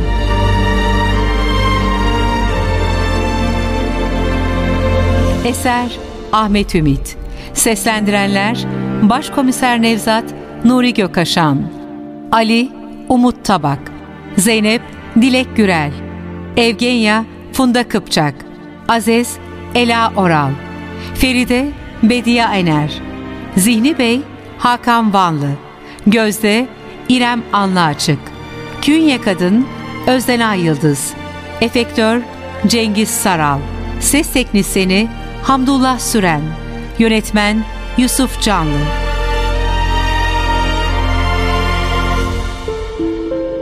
Gerçek ayrıntılardan oluşur Gözde Hanım. Lütfen benden bilgi saklamayın. Edip Bey size şiddet mi uyguladı? Evet. Ama o senaryo için böyleydi. Özünde Edip'in saldırgan olduğunu söyleyemeyiz. Niye öyle söylüyorsun Zihni? Bana yaptıkları saldırganlık değil miydi? Nasıl saldırgan değil? Bence tehlikeli bir adamdı Edip. Evet o kibar görünümün altında bence bir şeytan yatıyordu. Öldürüldüğünü duyunca hiç şaşırmadım. Kimin canını nasıl yaktıysa dayanamayıp öldürmüş işte. Ölümü hak ettiğini mi düşünüyorsunuz? Evet. O gece bana ve öteki kızlara yapmaya çalıştıklarını başka bir kadının üstünde denediyse ölümü hak etmiştir. Kimsenin kimseye bunları yapmaya hakkı yok. Gözde'ye hak vermiyor değilim ama Edip'in rahatsızlığı daha derinlerde bir yerlerdeydi. Onun için önemli olan o romanın içinde yaşamaktı. O romandaki kahramanlardan birine dönüşmüştü. Edip'in rahatsızlığı şiddet eğiliminden çok daha tehlikeli bir yerdeydi. Adam adam hakikat duygusunu yitirmişti. Siz peki siz Gözde Hanım hınç duyuyor muydunuz maktule? Anladığım kadarıyla istemediğiniz bir davranışta bulunmuş Edip Bey. Evet açıkça saldırmış size. Nefret ediyordum ondan. Öteki kızlar da ediyordu. Hugo ile kavga ettik bu yüzden. Kimse Edip'e gitmek istemiyordu. Ben zaten bir daha gitmedim. Giden kızlar da önce senaryoyu okuyor, romana göz atıyor. Eğer şiddet yoksa öyle kabul ediyorlardı. Ya siz Zihni Bey? Siz nefret ediyor muydunuz Edip Bey'den? Gerçi adamın ağzını burnunu kırarak bir ölçüde içinizi rahatlatmışsınız ama... Etmiştim. Evet, Edip'ten öldüresiye nefret etmiştim. Çok insanca bir duygu bu. Ama sonra yaptığımın yanlış olduğunu anladım. Adam hastaydı. Benim nefretim onu iyileştiremezdi. O yüzden bıraktım. Artık doktor hasta ilişkisini sürdürmeniz zordu tabii. Peki başka bir doktor önermediniz mi? Sonuçta Edip Bey'in hastalığı sürüyordu hala. Önerdim elbette ama hiç gitmemiş. Bence tedavi olmak istemiyordu. Çünkü sadece böyle mutlu olacağını düşünüyordu. Çocukken zihnine kazınan o görüntüden ancak böyle kurtulabileceğine inanıyordu. Annesinin intiharından söz ediyorum. Kadını kanlar içinde bulmuştu. Onu var eden bedeni ilk kez böyle görünüyordu. Bir çocuk için gerçekten korkunç bir görüntü. Saat 22.30'la 24 arası neredeydiniz? Nasıl? Aşkım, dün geceyi soruyor Nevzat Bey. Niçin soruyor? Çünkü cinayet o saatlerde işlendi Gözde Hanım. O saatlerde siz neredeydiniz? Edip'i ben öldürmedim. Daha önce de söyledim. Elimi onun kanıyla kirletemem. Nevzat Bey seni suçlamıyor Gözdeciğim. Soruşturma gereği dün gece nerede olduğunu bilmek zorunda. Söyle gitsin. Dün gece o saatlerde buradaydım. Zihni ile birlikte dizi izliyorduk. O da tasdik eder sözlerimi zaten. Aynen öyleydi. Bir İtalyan dizisi izliyorduk. Polisiye bir dizi, bir cinayet soruşturmasını anlatıyordu. Nuriye Hanım da evde miydi? Yok. Dün kızına gitmişti Nuriye Hanım. Haftada bir izinlidir.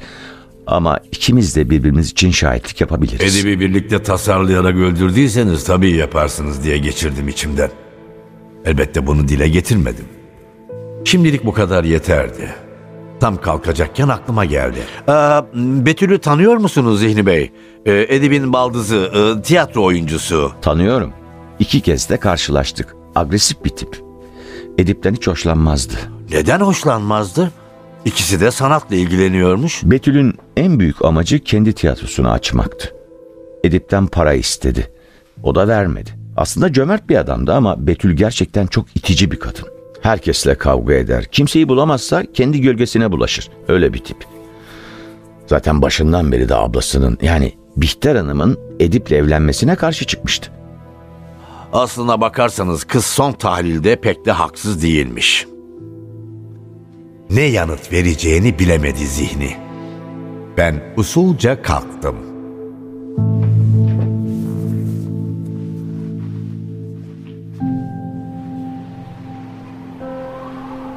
Dışarı çıkınca buz gibi bir rüzgar çarptı yüzüme. Muhtemelen aynı rüzgar kar bulutlarını sürükleyip götürmüş. Gökyüzünde gümüşten bir dolunay tatlı tatlı gülümsemeye başlamıştı. Birden eve gitmek istemediğimi anladım. Neden bu duyguya kapıldığımı bilmiyorum ama bu geceyi insansız bir odada geçiremeyeceğimi hissediyordum. Telefonumu çıkardım, Evgenya'yı aradım. Elbette çok mutlu oldu sesimi duyduğuna. Bir günde ikinci kez arıyorsun Nevzat. Yarın sabah ilk işim kiliseye gidip mum yakmak olacak. Bence mumları çifter çifter yakmalısın Evgenya. Çünkü bugün ikinci kez sana uğrayacağım. Tatavla'da mısın, evde misin? Evdeyim Nevzat. Hadi çabuk gel bekliyorum. Aziz uyumadan yetiş. Neşem yerine geldi.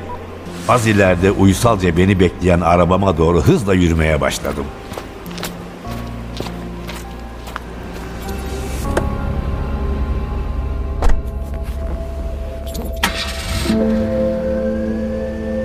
Ama ne yazık ki geç kaldım. Eve girdiğimde Aziz çoktan uyumuştu. Yine de siyah saçlarını okşadım. Tombullaşmaya başlayan yanağına kocaman bir öpücük kondurdum. Evgenya küçük odanın kapısına yaslanmış bizi izliyordu. Ah iyi ki geldin Nevzat. Geleceğini duyunca Aziz de çok sevinmişti ama uykuya yenik düştü yavrucak. çok koşturuyor anaokulunda. Akşam olunca da bitap düşüyor. Aziz'in üstünü güzelce örttükten sonra ışığı kapatıp mutfağa yöneldik.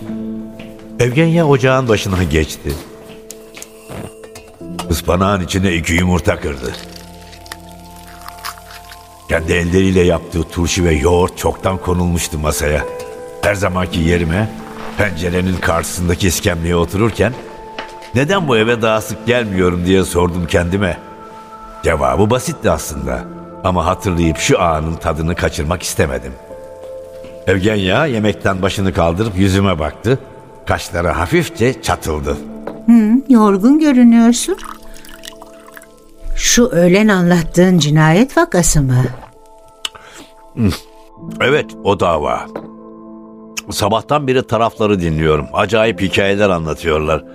Kim doğru söylüyor, kim yalan söylüyor belli değil. Belki de kendilerine karşı bile dürüst değiller. Çok mu kötü olaylar olmuş? Kötü tabii. Sonuçta biri öldü ama daha kötülerini de yaşadım. Bu vakada farklı bir şeyler var. Olanı biteni duysan aklın şaşar. Beni bilirsin kimseyi yargılamak istemem. Herkes bildiği gibi yaşar. Fakat insanın da bir sınırı olmalı. Bu davada kimsenin sınırı yok. Daha olayın üstünden 24 saat bile geçmedi. Şaşkınlıktan şaşkınlığa sürükleniyoruz Evgenya. Hı, takma kafanı. Acıkmışsındır hadi boş ver de yemeğini ye. Afiyet olsun. İnsandır Nevzat Hakimu, noksandır, çiğ süt emmiştir. İnsan olan sensin Evgenya. Onların ne olduğundan ben pek emin değilim. Ee hadi ne bekliyorsun? Soğutacaksın yemeğini. Soğutmam canım merak etme. Bugün o kadar yalanın dolanın ortasında öyle bir cümle duydum ki söylemeden geçemeyeceğim. Şöyle demiş adam kadına. Bu kargaşanın, bu acımasızlığın, bu hoyratlığın içinde biz birbirine sığınan iki çaresiz insanız. İşte bu cümleyi duyunca sen geldin aklıma. İyi ki sana rastlamışım Evgenya. İyi ki varsın sen.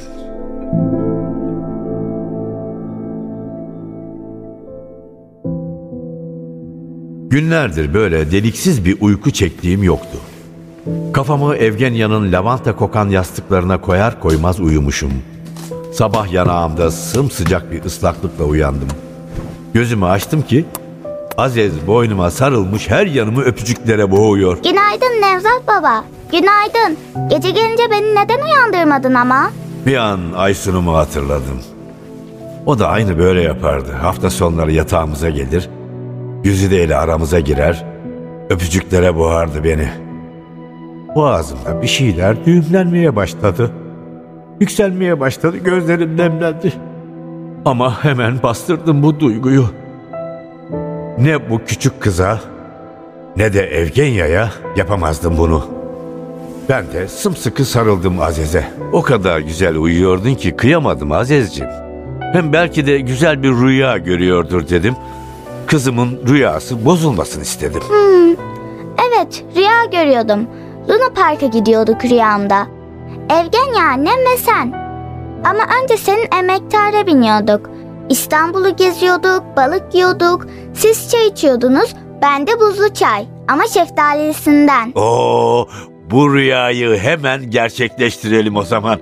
Bu pazar günü gezmeye gidiyoruz Aziz. Ne gezmesiymiş o? Kim nereye gidiyor? Luna Park'a. Nevzat baba bizi dönme dolaba bindirecek. Güzel ama sen biraz daha oyalanırsan okula geç kalacağız. Hadi toparlan gidiyoruz. Tamam. Anneciğim ben hazırım. Hadi gidelim. Biz çıkıyoruz Nevzat'cığım. Çay ocakta. Kahvaltı masada.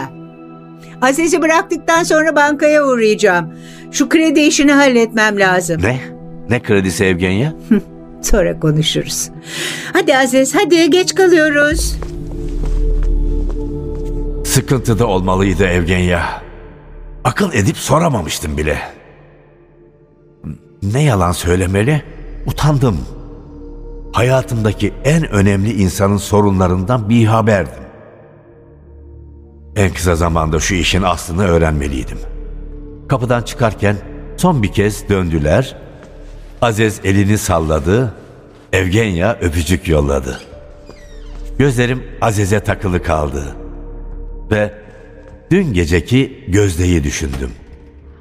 Erkek dünyasında erkeklerin zevklerine göre kullandıkları o masum yüzlü güzel kızı düşündüm. Tıpkı Aziz gibi onun da sevdikleri olmalıydı. Onu korumak isteyen, onu seven yakınları olmalıydı. Sahi neredeydi onlar? Yoksa lüks bir hayat uğruna, pahalı markalar kullanmak uğruna, tanınmış mekanlarda görünmek için devasa yatlarda üç günlüğüne bir haftalığına da olsa devran sürmek adına Gözde mi reddetmişti onları? Yoksa baştan beri kötü olan yakınları mıydı? Dün gece zihniyle mutlu görünüyorlardı ama değildi. Gerçek aşk o değil. Zihni onun kurtarıcısıydı. Aşık olduğu adam değil. Kızın gözlerinden okunuyordu bu. Zihni de bu yalana inanmak istiyordu. Belki gözde de inanmak istiyordu. Belki yaşadığı ilişkinin yalan olduğunun bile farkında değildi. Belki de farkındaydı. Sebebi ne olursa olsun Aziz'in böyle yaşamasını istemezdim. Sıkıntıyla kalktım yataktan. Yüzümü yıkadım. Evgenya'nın benim için aldığı tıraş takımıyla sakallarımı kestim, karnımı doyurdum.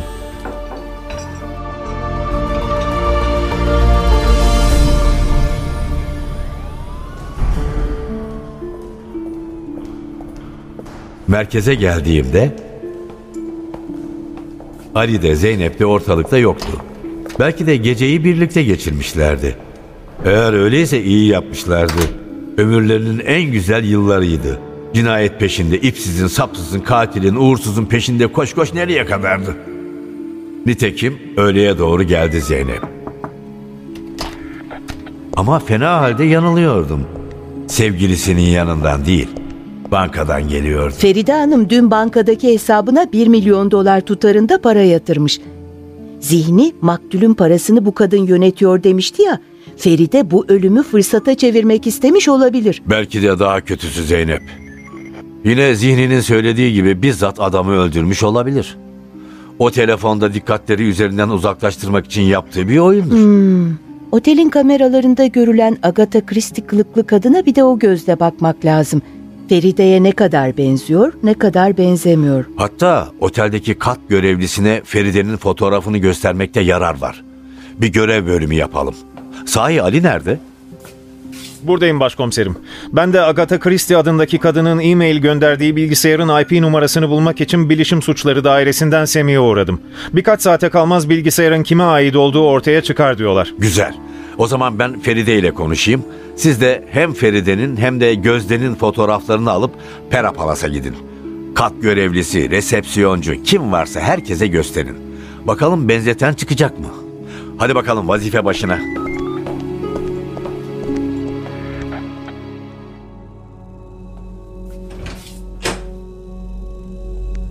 Feride Hanım'ın kafiye apartmanındaki dairesi dünkü gibi alacakaranlık, dünkü gibi sıcaktı.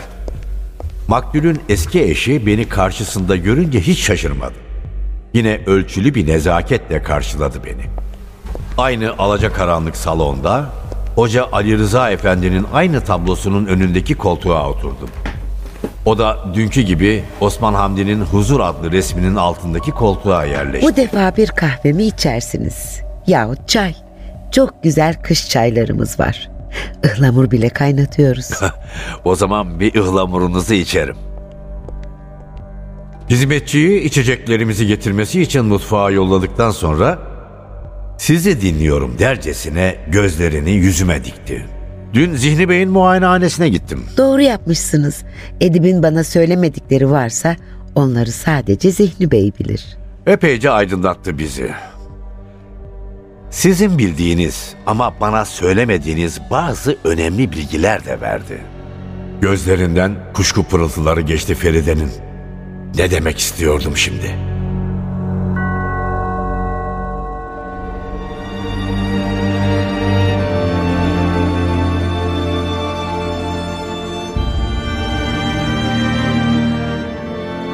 Aşkımız eski bir roman.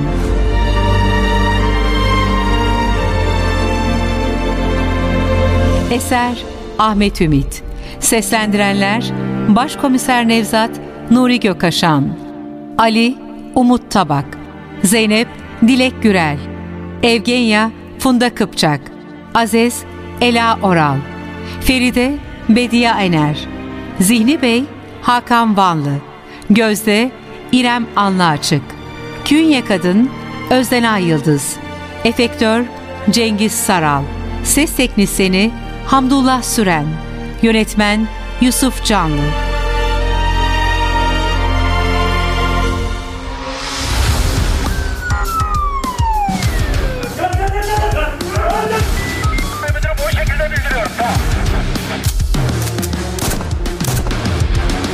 Radyo tiyatrosu sona erdi. Radyo tiyatrosu her cumartesi 11.30'da NTV Radyo'da. Kaçıranlar ve tekrar dinlemek isteyenler içinse ntvradio.com.tr'deki podcast sayfamızda.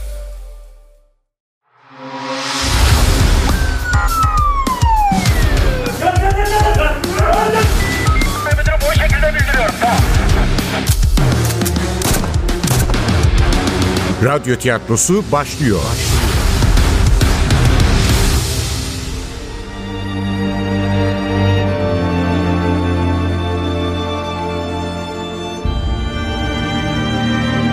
Aşkımız eski bir roman. 10. bölüm.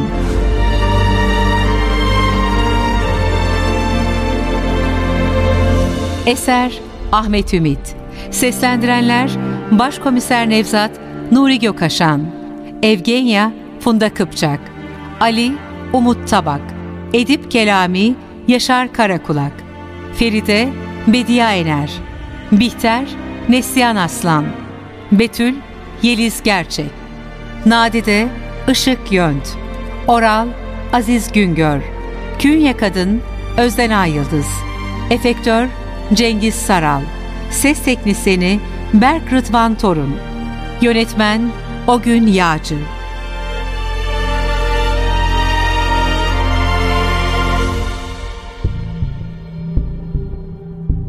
Gözlerinden kuşku pırıltıları geçti Feride'nin. Ne demek istiyordum şimdi? Edip Bey'in finans işlerini siz yürütüyormuşsunuz. Dün hiç bahsetmediniz bu konudan. Etmedim çünkü rahmetli Edip bu konunun konuşulmasını istemezdi. Zihri Bey de size bunu söyleyerek Edip'in anısına saygısızlık etmiş. Bakın Feride Hanım, Edip Bey'in öldürülmeden önceki mahrem konularının artık gizliliği kalmamıştır. Unutmayın, faili meçhul bir cinayetle karşı karşıyayız. Ve tecrübelerime dayanarak söylüyorum, faili meçhul cinayetlerin yüzde ellisinde öldürme nedeni paradır. Ne? Ne demek şimdi bu? Siz beni cinayetle mi suçluyorsunuz? Buna nasıl cüret edersiniz? Bakın, dün bankaya bir milyon dolar yatırmışsınız. Nereden buldunuz o kadar parayı? Kim kim söylüyor? İnkar etmenizin hiçbir yararı yok. İsterseniz banka müdürünü arayıp doğrulatalım. Nereden buldunuz o bir milyon doları? O zihni ahlaksızı kendi yaptıklarını anlatmadı değil mi? O ne namussuzdur biliyor musunuz? Edip'in yüz binlerce dolarını yedi. Sonunda hoşlandığı kızlardan birini de elinden aldı. Evet, Gözde diye bir kız. Hem yurt içinde hem yurt dışında partilere götürüyordu kızı. Doymak bilmez bir zevk düşkünüydü. Neler söylüyorum ben? Zihni Bey'in ahlaksızlıklarını sonra konuşuruz. Önce şu bir milyon meselesini açıklamanız lazım. Ben katil değilim Nevzat Bey. Onu ben öldürmedim. Edip'i ben öldürmedim. Evet, bana çok kötülük yapmıştı. Kalbimi kırmıştı, beni rezil etmişti. Toplum içine çıkamaz hale getirmişti. Ama onu öldüremezdim. Çünkü onu çok seviyordum. Evet, ona hala aşıktım. Ama hala aşık olduğunuz adam öldüğünde onun yasını tutmak yerine kasasından bir milyon doları aşırmayı tercih ettiniz. abim yüzünden. Dün tanıştığınız Rıfkı abim yüzünden. O zorladı beni. Kötü bir niyeti yoktu aslında. Kardeşini yani beni düşünüyordu.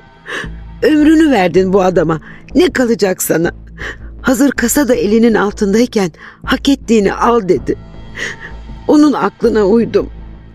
Yapmamam gerekirdi yaptım.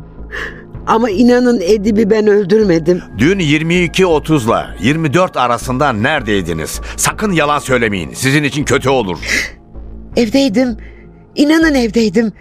Hatta sizinle telefonla konuştuk. Nadide de evdeydi. Hizmetçi diyorum. Çağırın. Çağırın sorun isterseniz. Doğrulayacaktır beni. Nadide. E, Nadide gelsene kızım. Alo. Alo başkomiserim. Efendim Ali. Ne vardı? Galiba katili bulduk.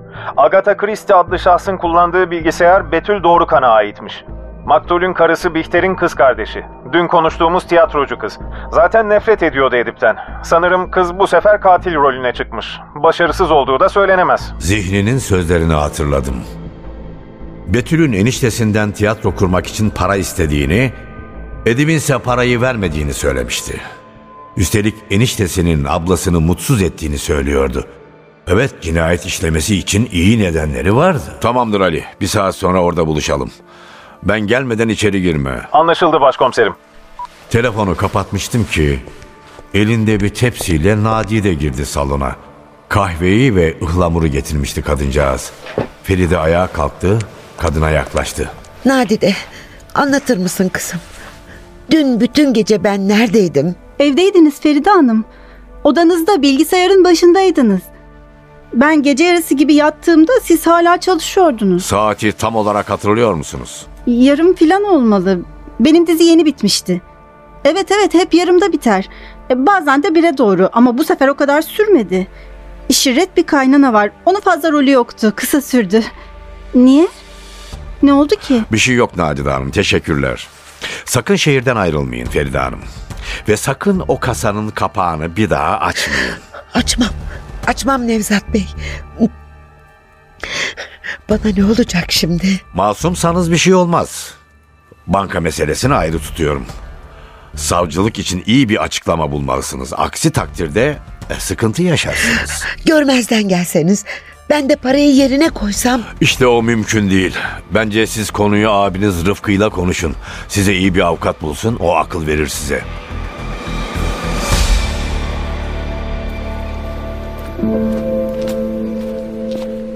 Kafiye apartmanından çıktığımda hafiften yağmur başlamıştı ama ne dünkü kardan ne de soğuktan eser vardı. Yaşlı arabamı bıraktığım otoparka giderken telefonum çaldı. Evgenya'ydı. Dejavu gibiydi. Dün de aynı saatlerde aramıştı. Mutlu oldum. Hevesle açtım telefonumu. Kusura bakma Nevzat sabah öyle bırakıp gittim ama kızı okula yetiştirecektim. Ah canım asıl sen kusura bakma. Seninle yeterince ilgilenemiyorum Evgenya. Aa, daha ne yapacaksın? Şu kredi işi nedir? Boş ver Nevzat hallettim. Evgenya, lütfen söyler misin? Bu kredi işi nereden çıktı? Ah, Biraz sıkıntıya girdik Nevzat.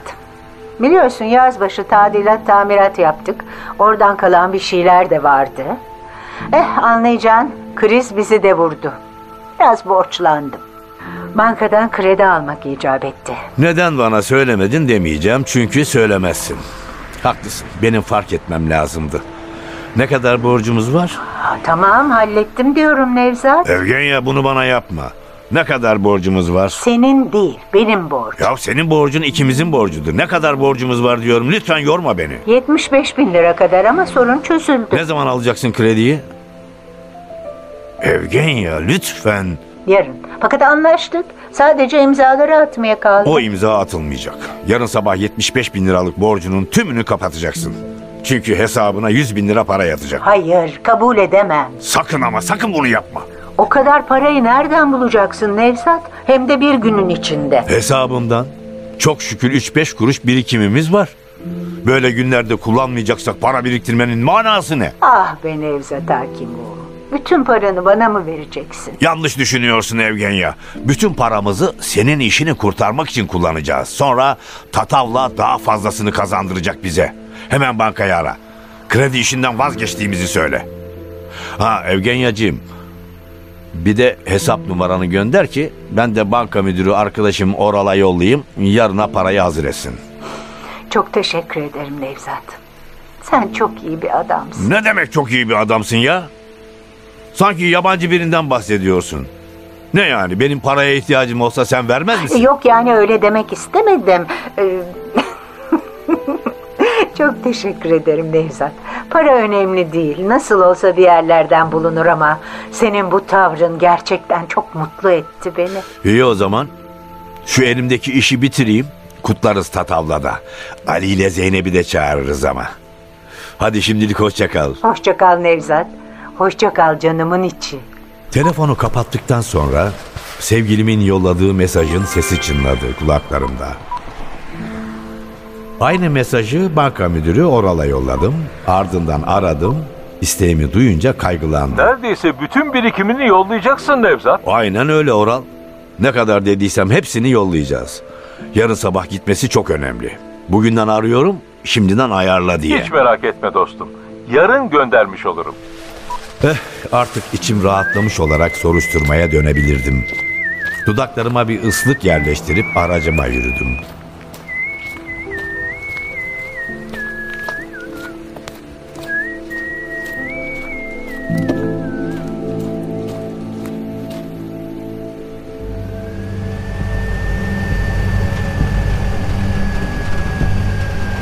Kelam villasının önündeki arsaya park ettiği arabasının içinde bekliyordu Ali. Böylece hızlanan yağmurdan korumuştu kendini. Benim emektarı görünce indi arabasından. Önünde durdum. Uzanıp kapımı açtı. Hoş geldiniz başkomiserim. Pera Palas'taki iş uzadı, Zeynep'i orada bırakıp geldim. Zanlı içeride. Az önce pencerenin önünde gördüm. O da seni gördü mü? Yok, hemen geri çekildim. İyi o zaman. Hadi gidelim içeri.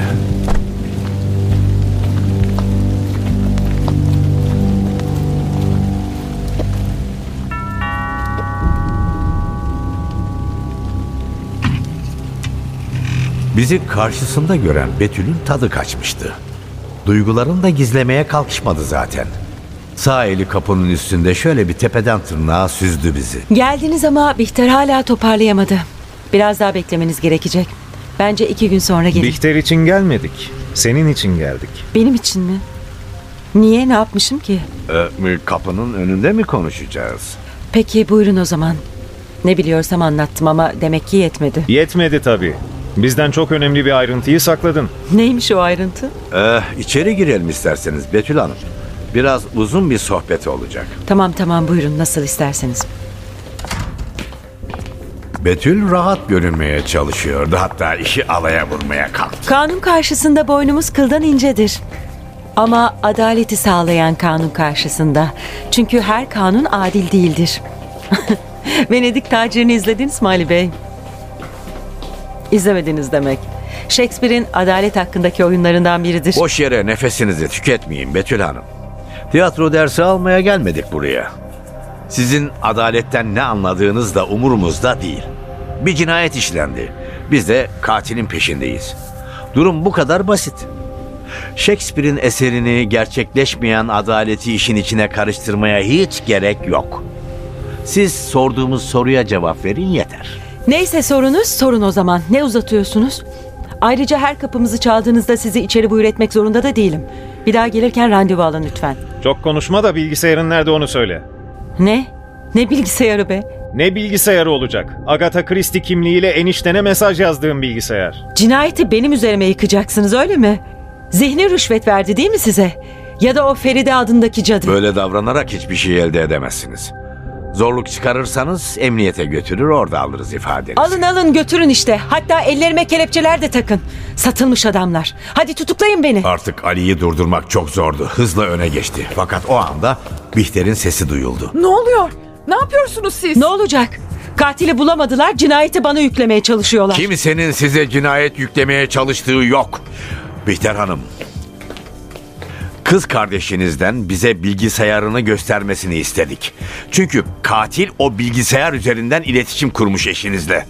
Sadece bilgisayarı istedik ama kıyameti kopardı. Bihter'in yaprak gibi titrediğini gördüm. Kitaplığın önündeki koltuğa çöktü. Gördünüz mü yaptığınızı? Kızı hasta ettiniz yine. Onu hasta eden sensin. Suçunu gizlemek istiyorsun. Madem masumsun göster bilgisayarını bitsin bu iş. Benimle böyle konuşamazsın. Hem sizin arama izniniz var mı bakalım? Göstermiyorum bilgisayarımı. Arama izni alın öyle gelin. Bakın Betül Hanım. Siz de iyi polisi oynuyorsunuz öyle değil mi? Ben kimseyi öldürmedim. Bunu kanıtlamak zorunda da değilim. Eğer suçluyorsanız siz kanıtlayacaksınız. Şimdi lütfen çıkın gidin evimizden. Ee, yeter artık be. Gözaltına alıyorum seni. Artık merkezde anlatırsın her şeyi. Durun durun.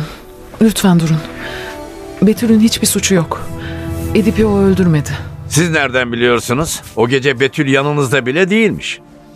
Değildi. Evine gitmişti. O zaman nereden biliyorsunuz Edip'i öldürmediğini? Nefret ediyormuş kocanızdan. Ediyordum tabii.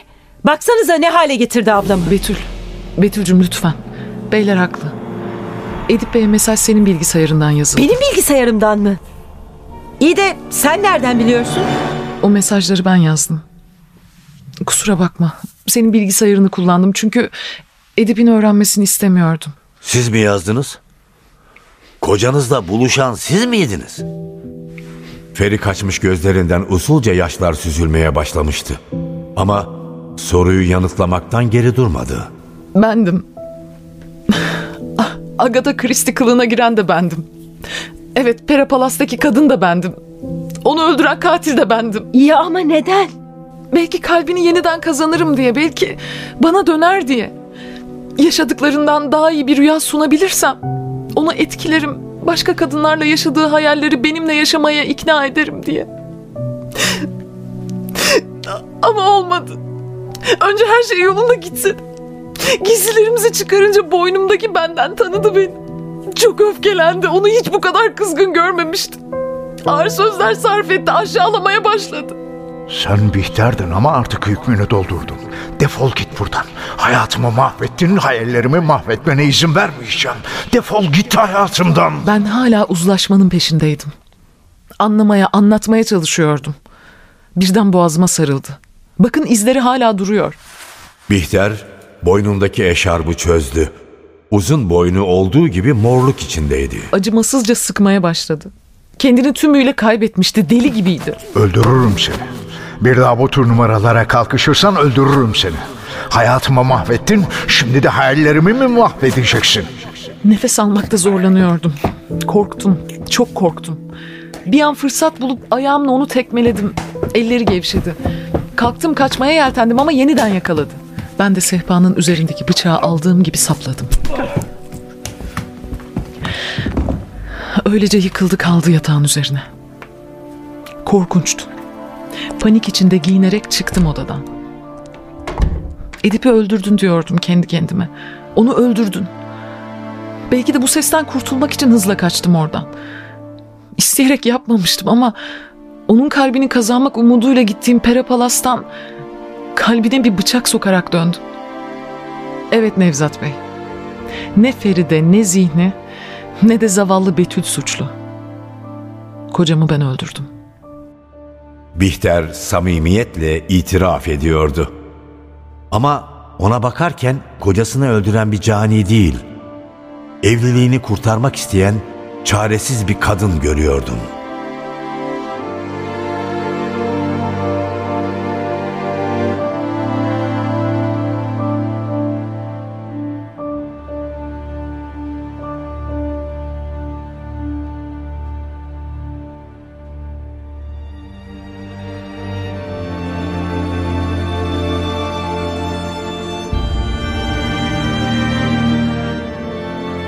Aşkımız eski bir roman.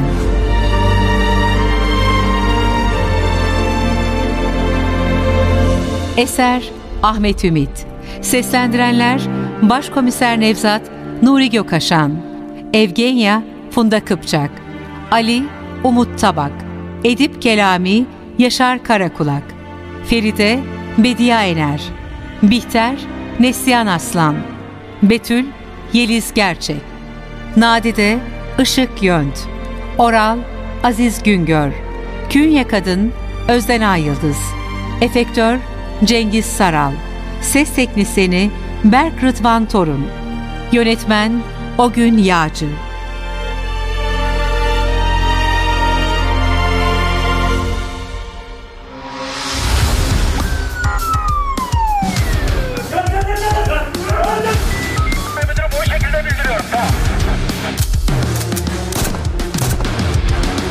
Radyo tiyatrosu sona erdi. Radyo tiyatrosu her cumartesi 11.30'da NTV Radyo'da. Kaçıranlar ve tekrar dinlemek isteyenler içinse ntvradio.com.tr'deki podcast sayfamızda.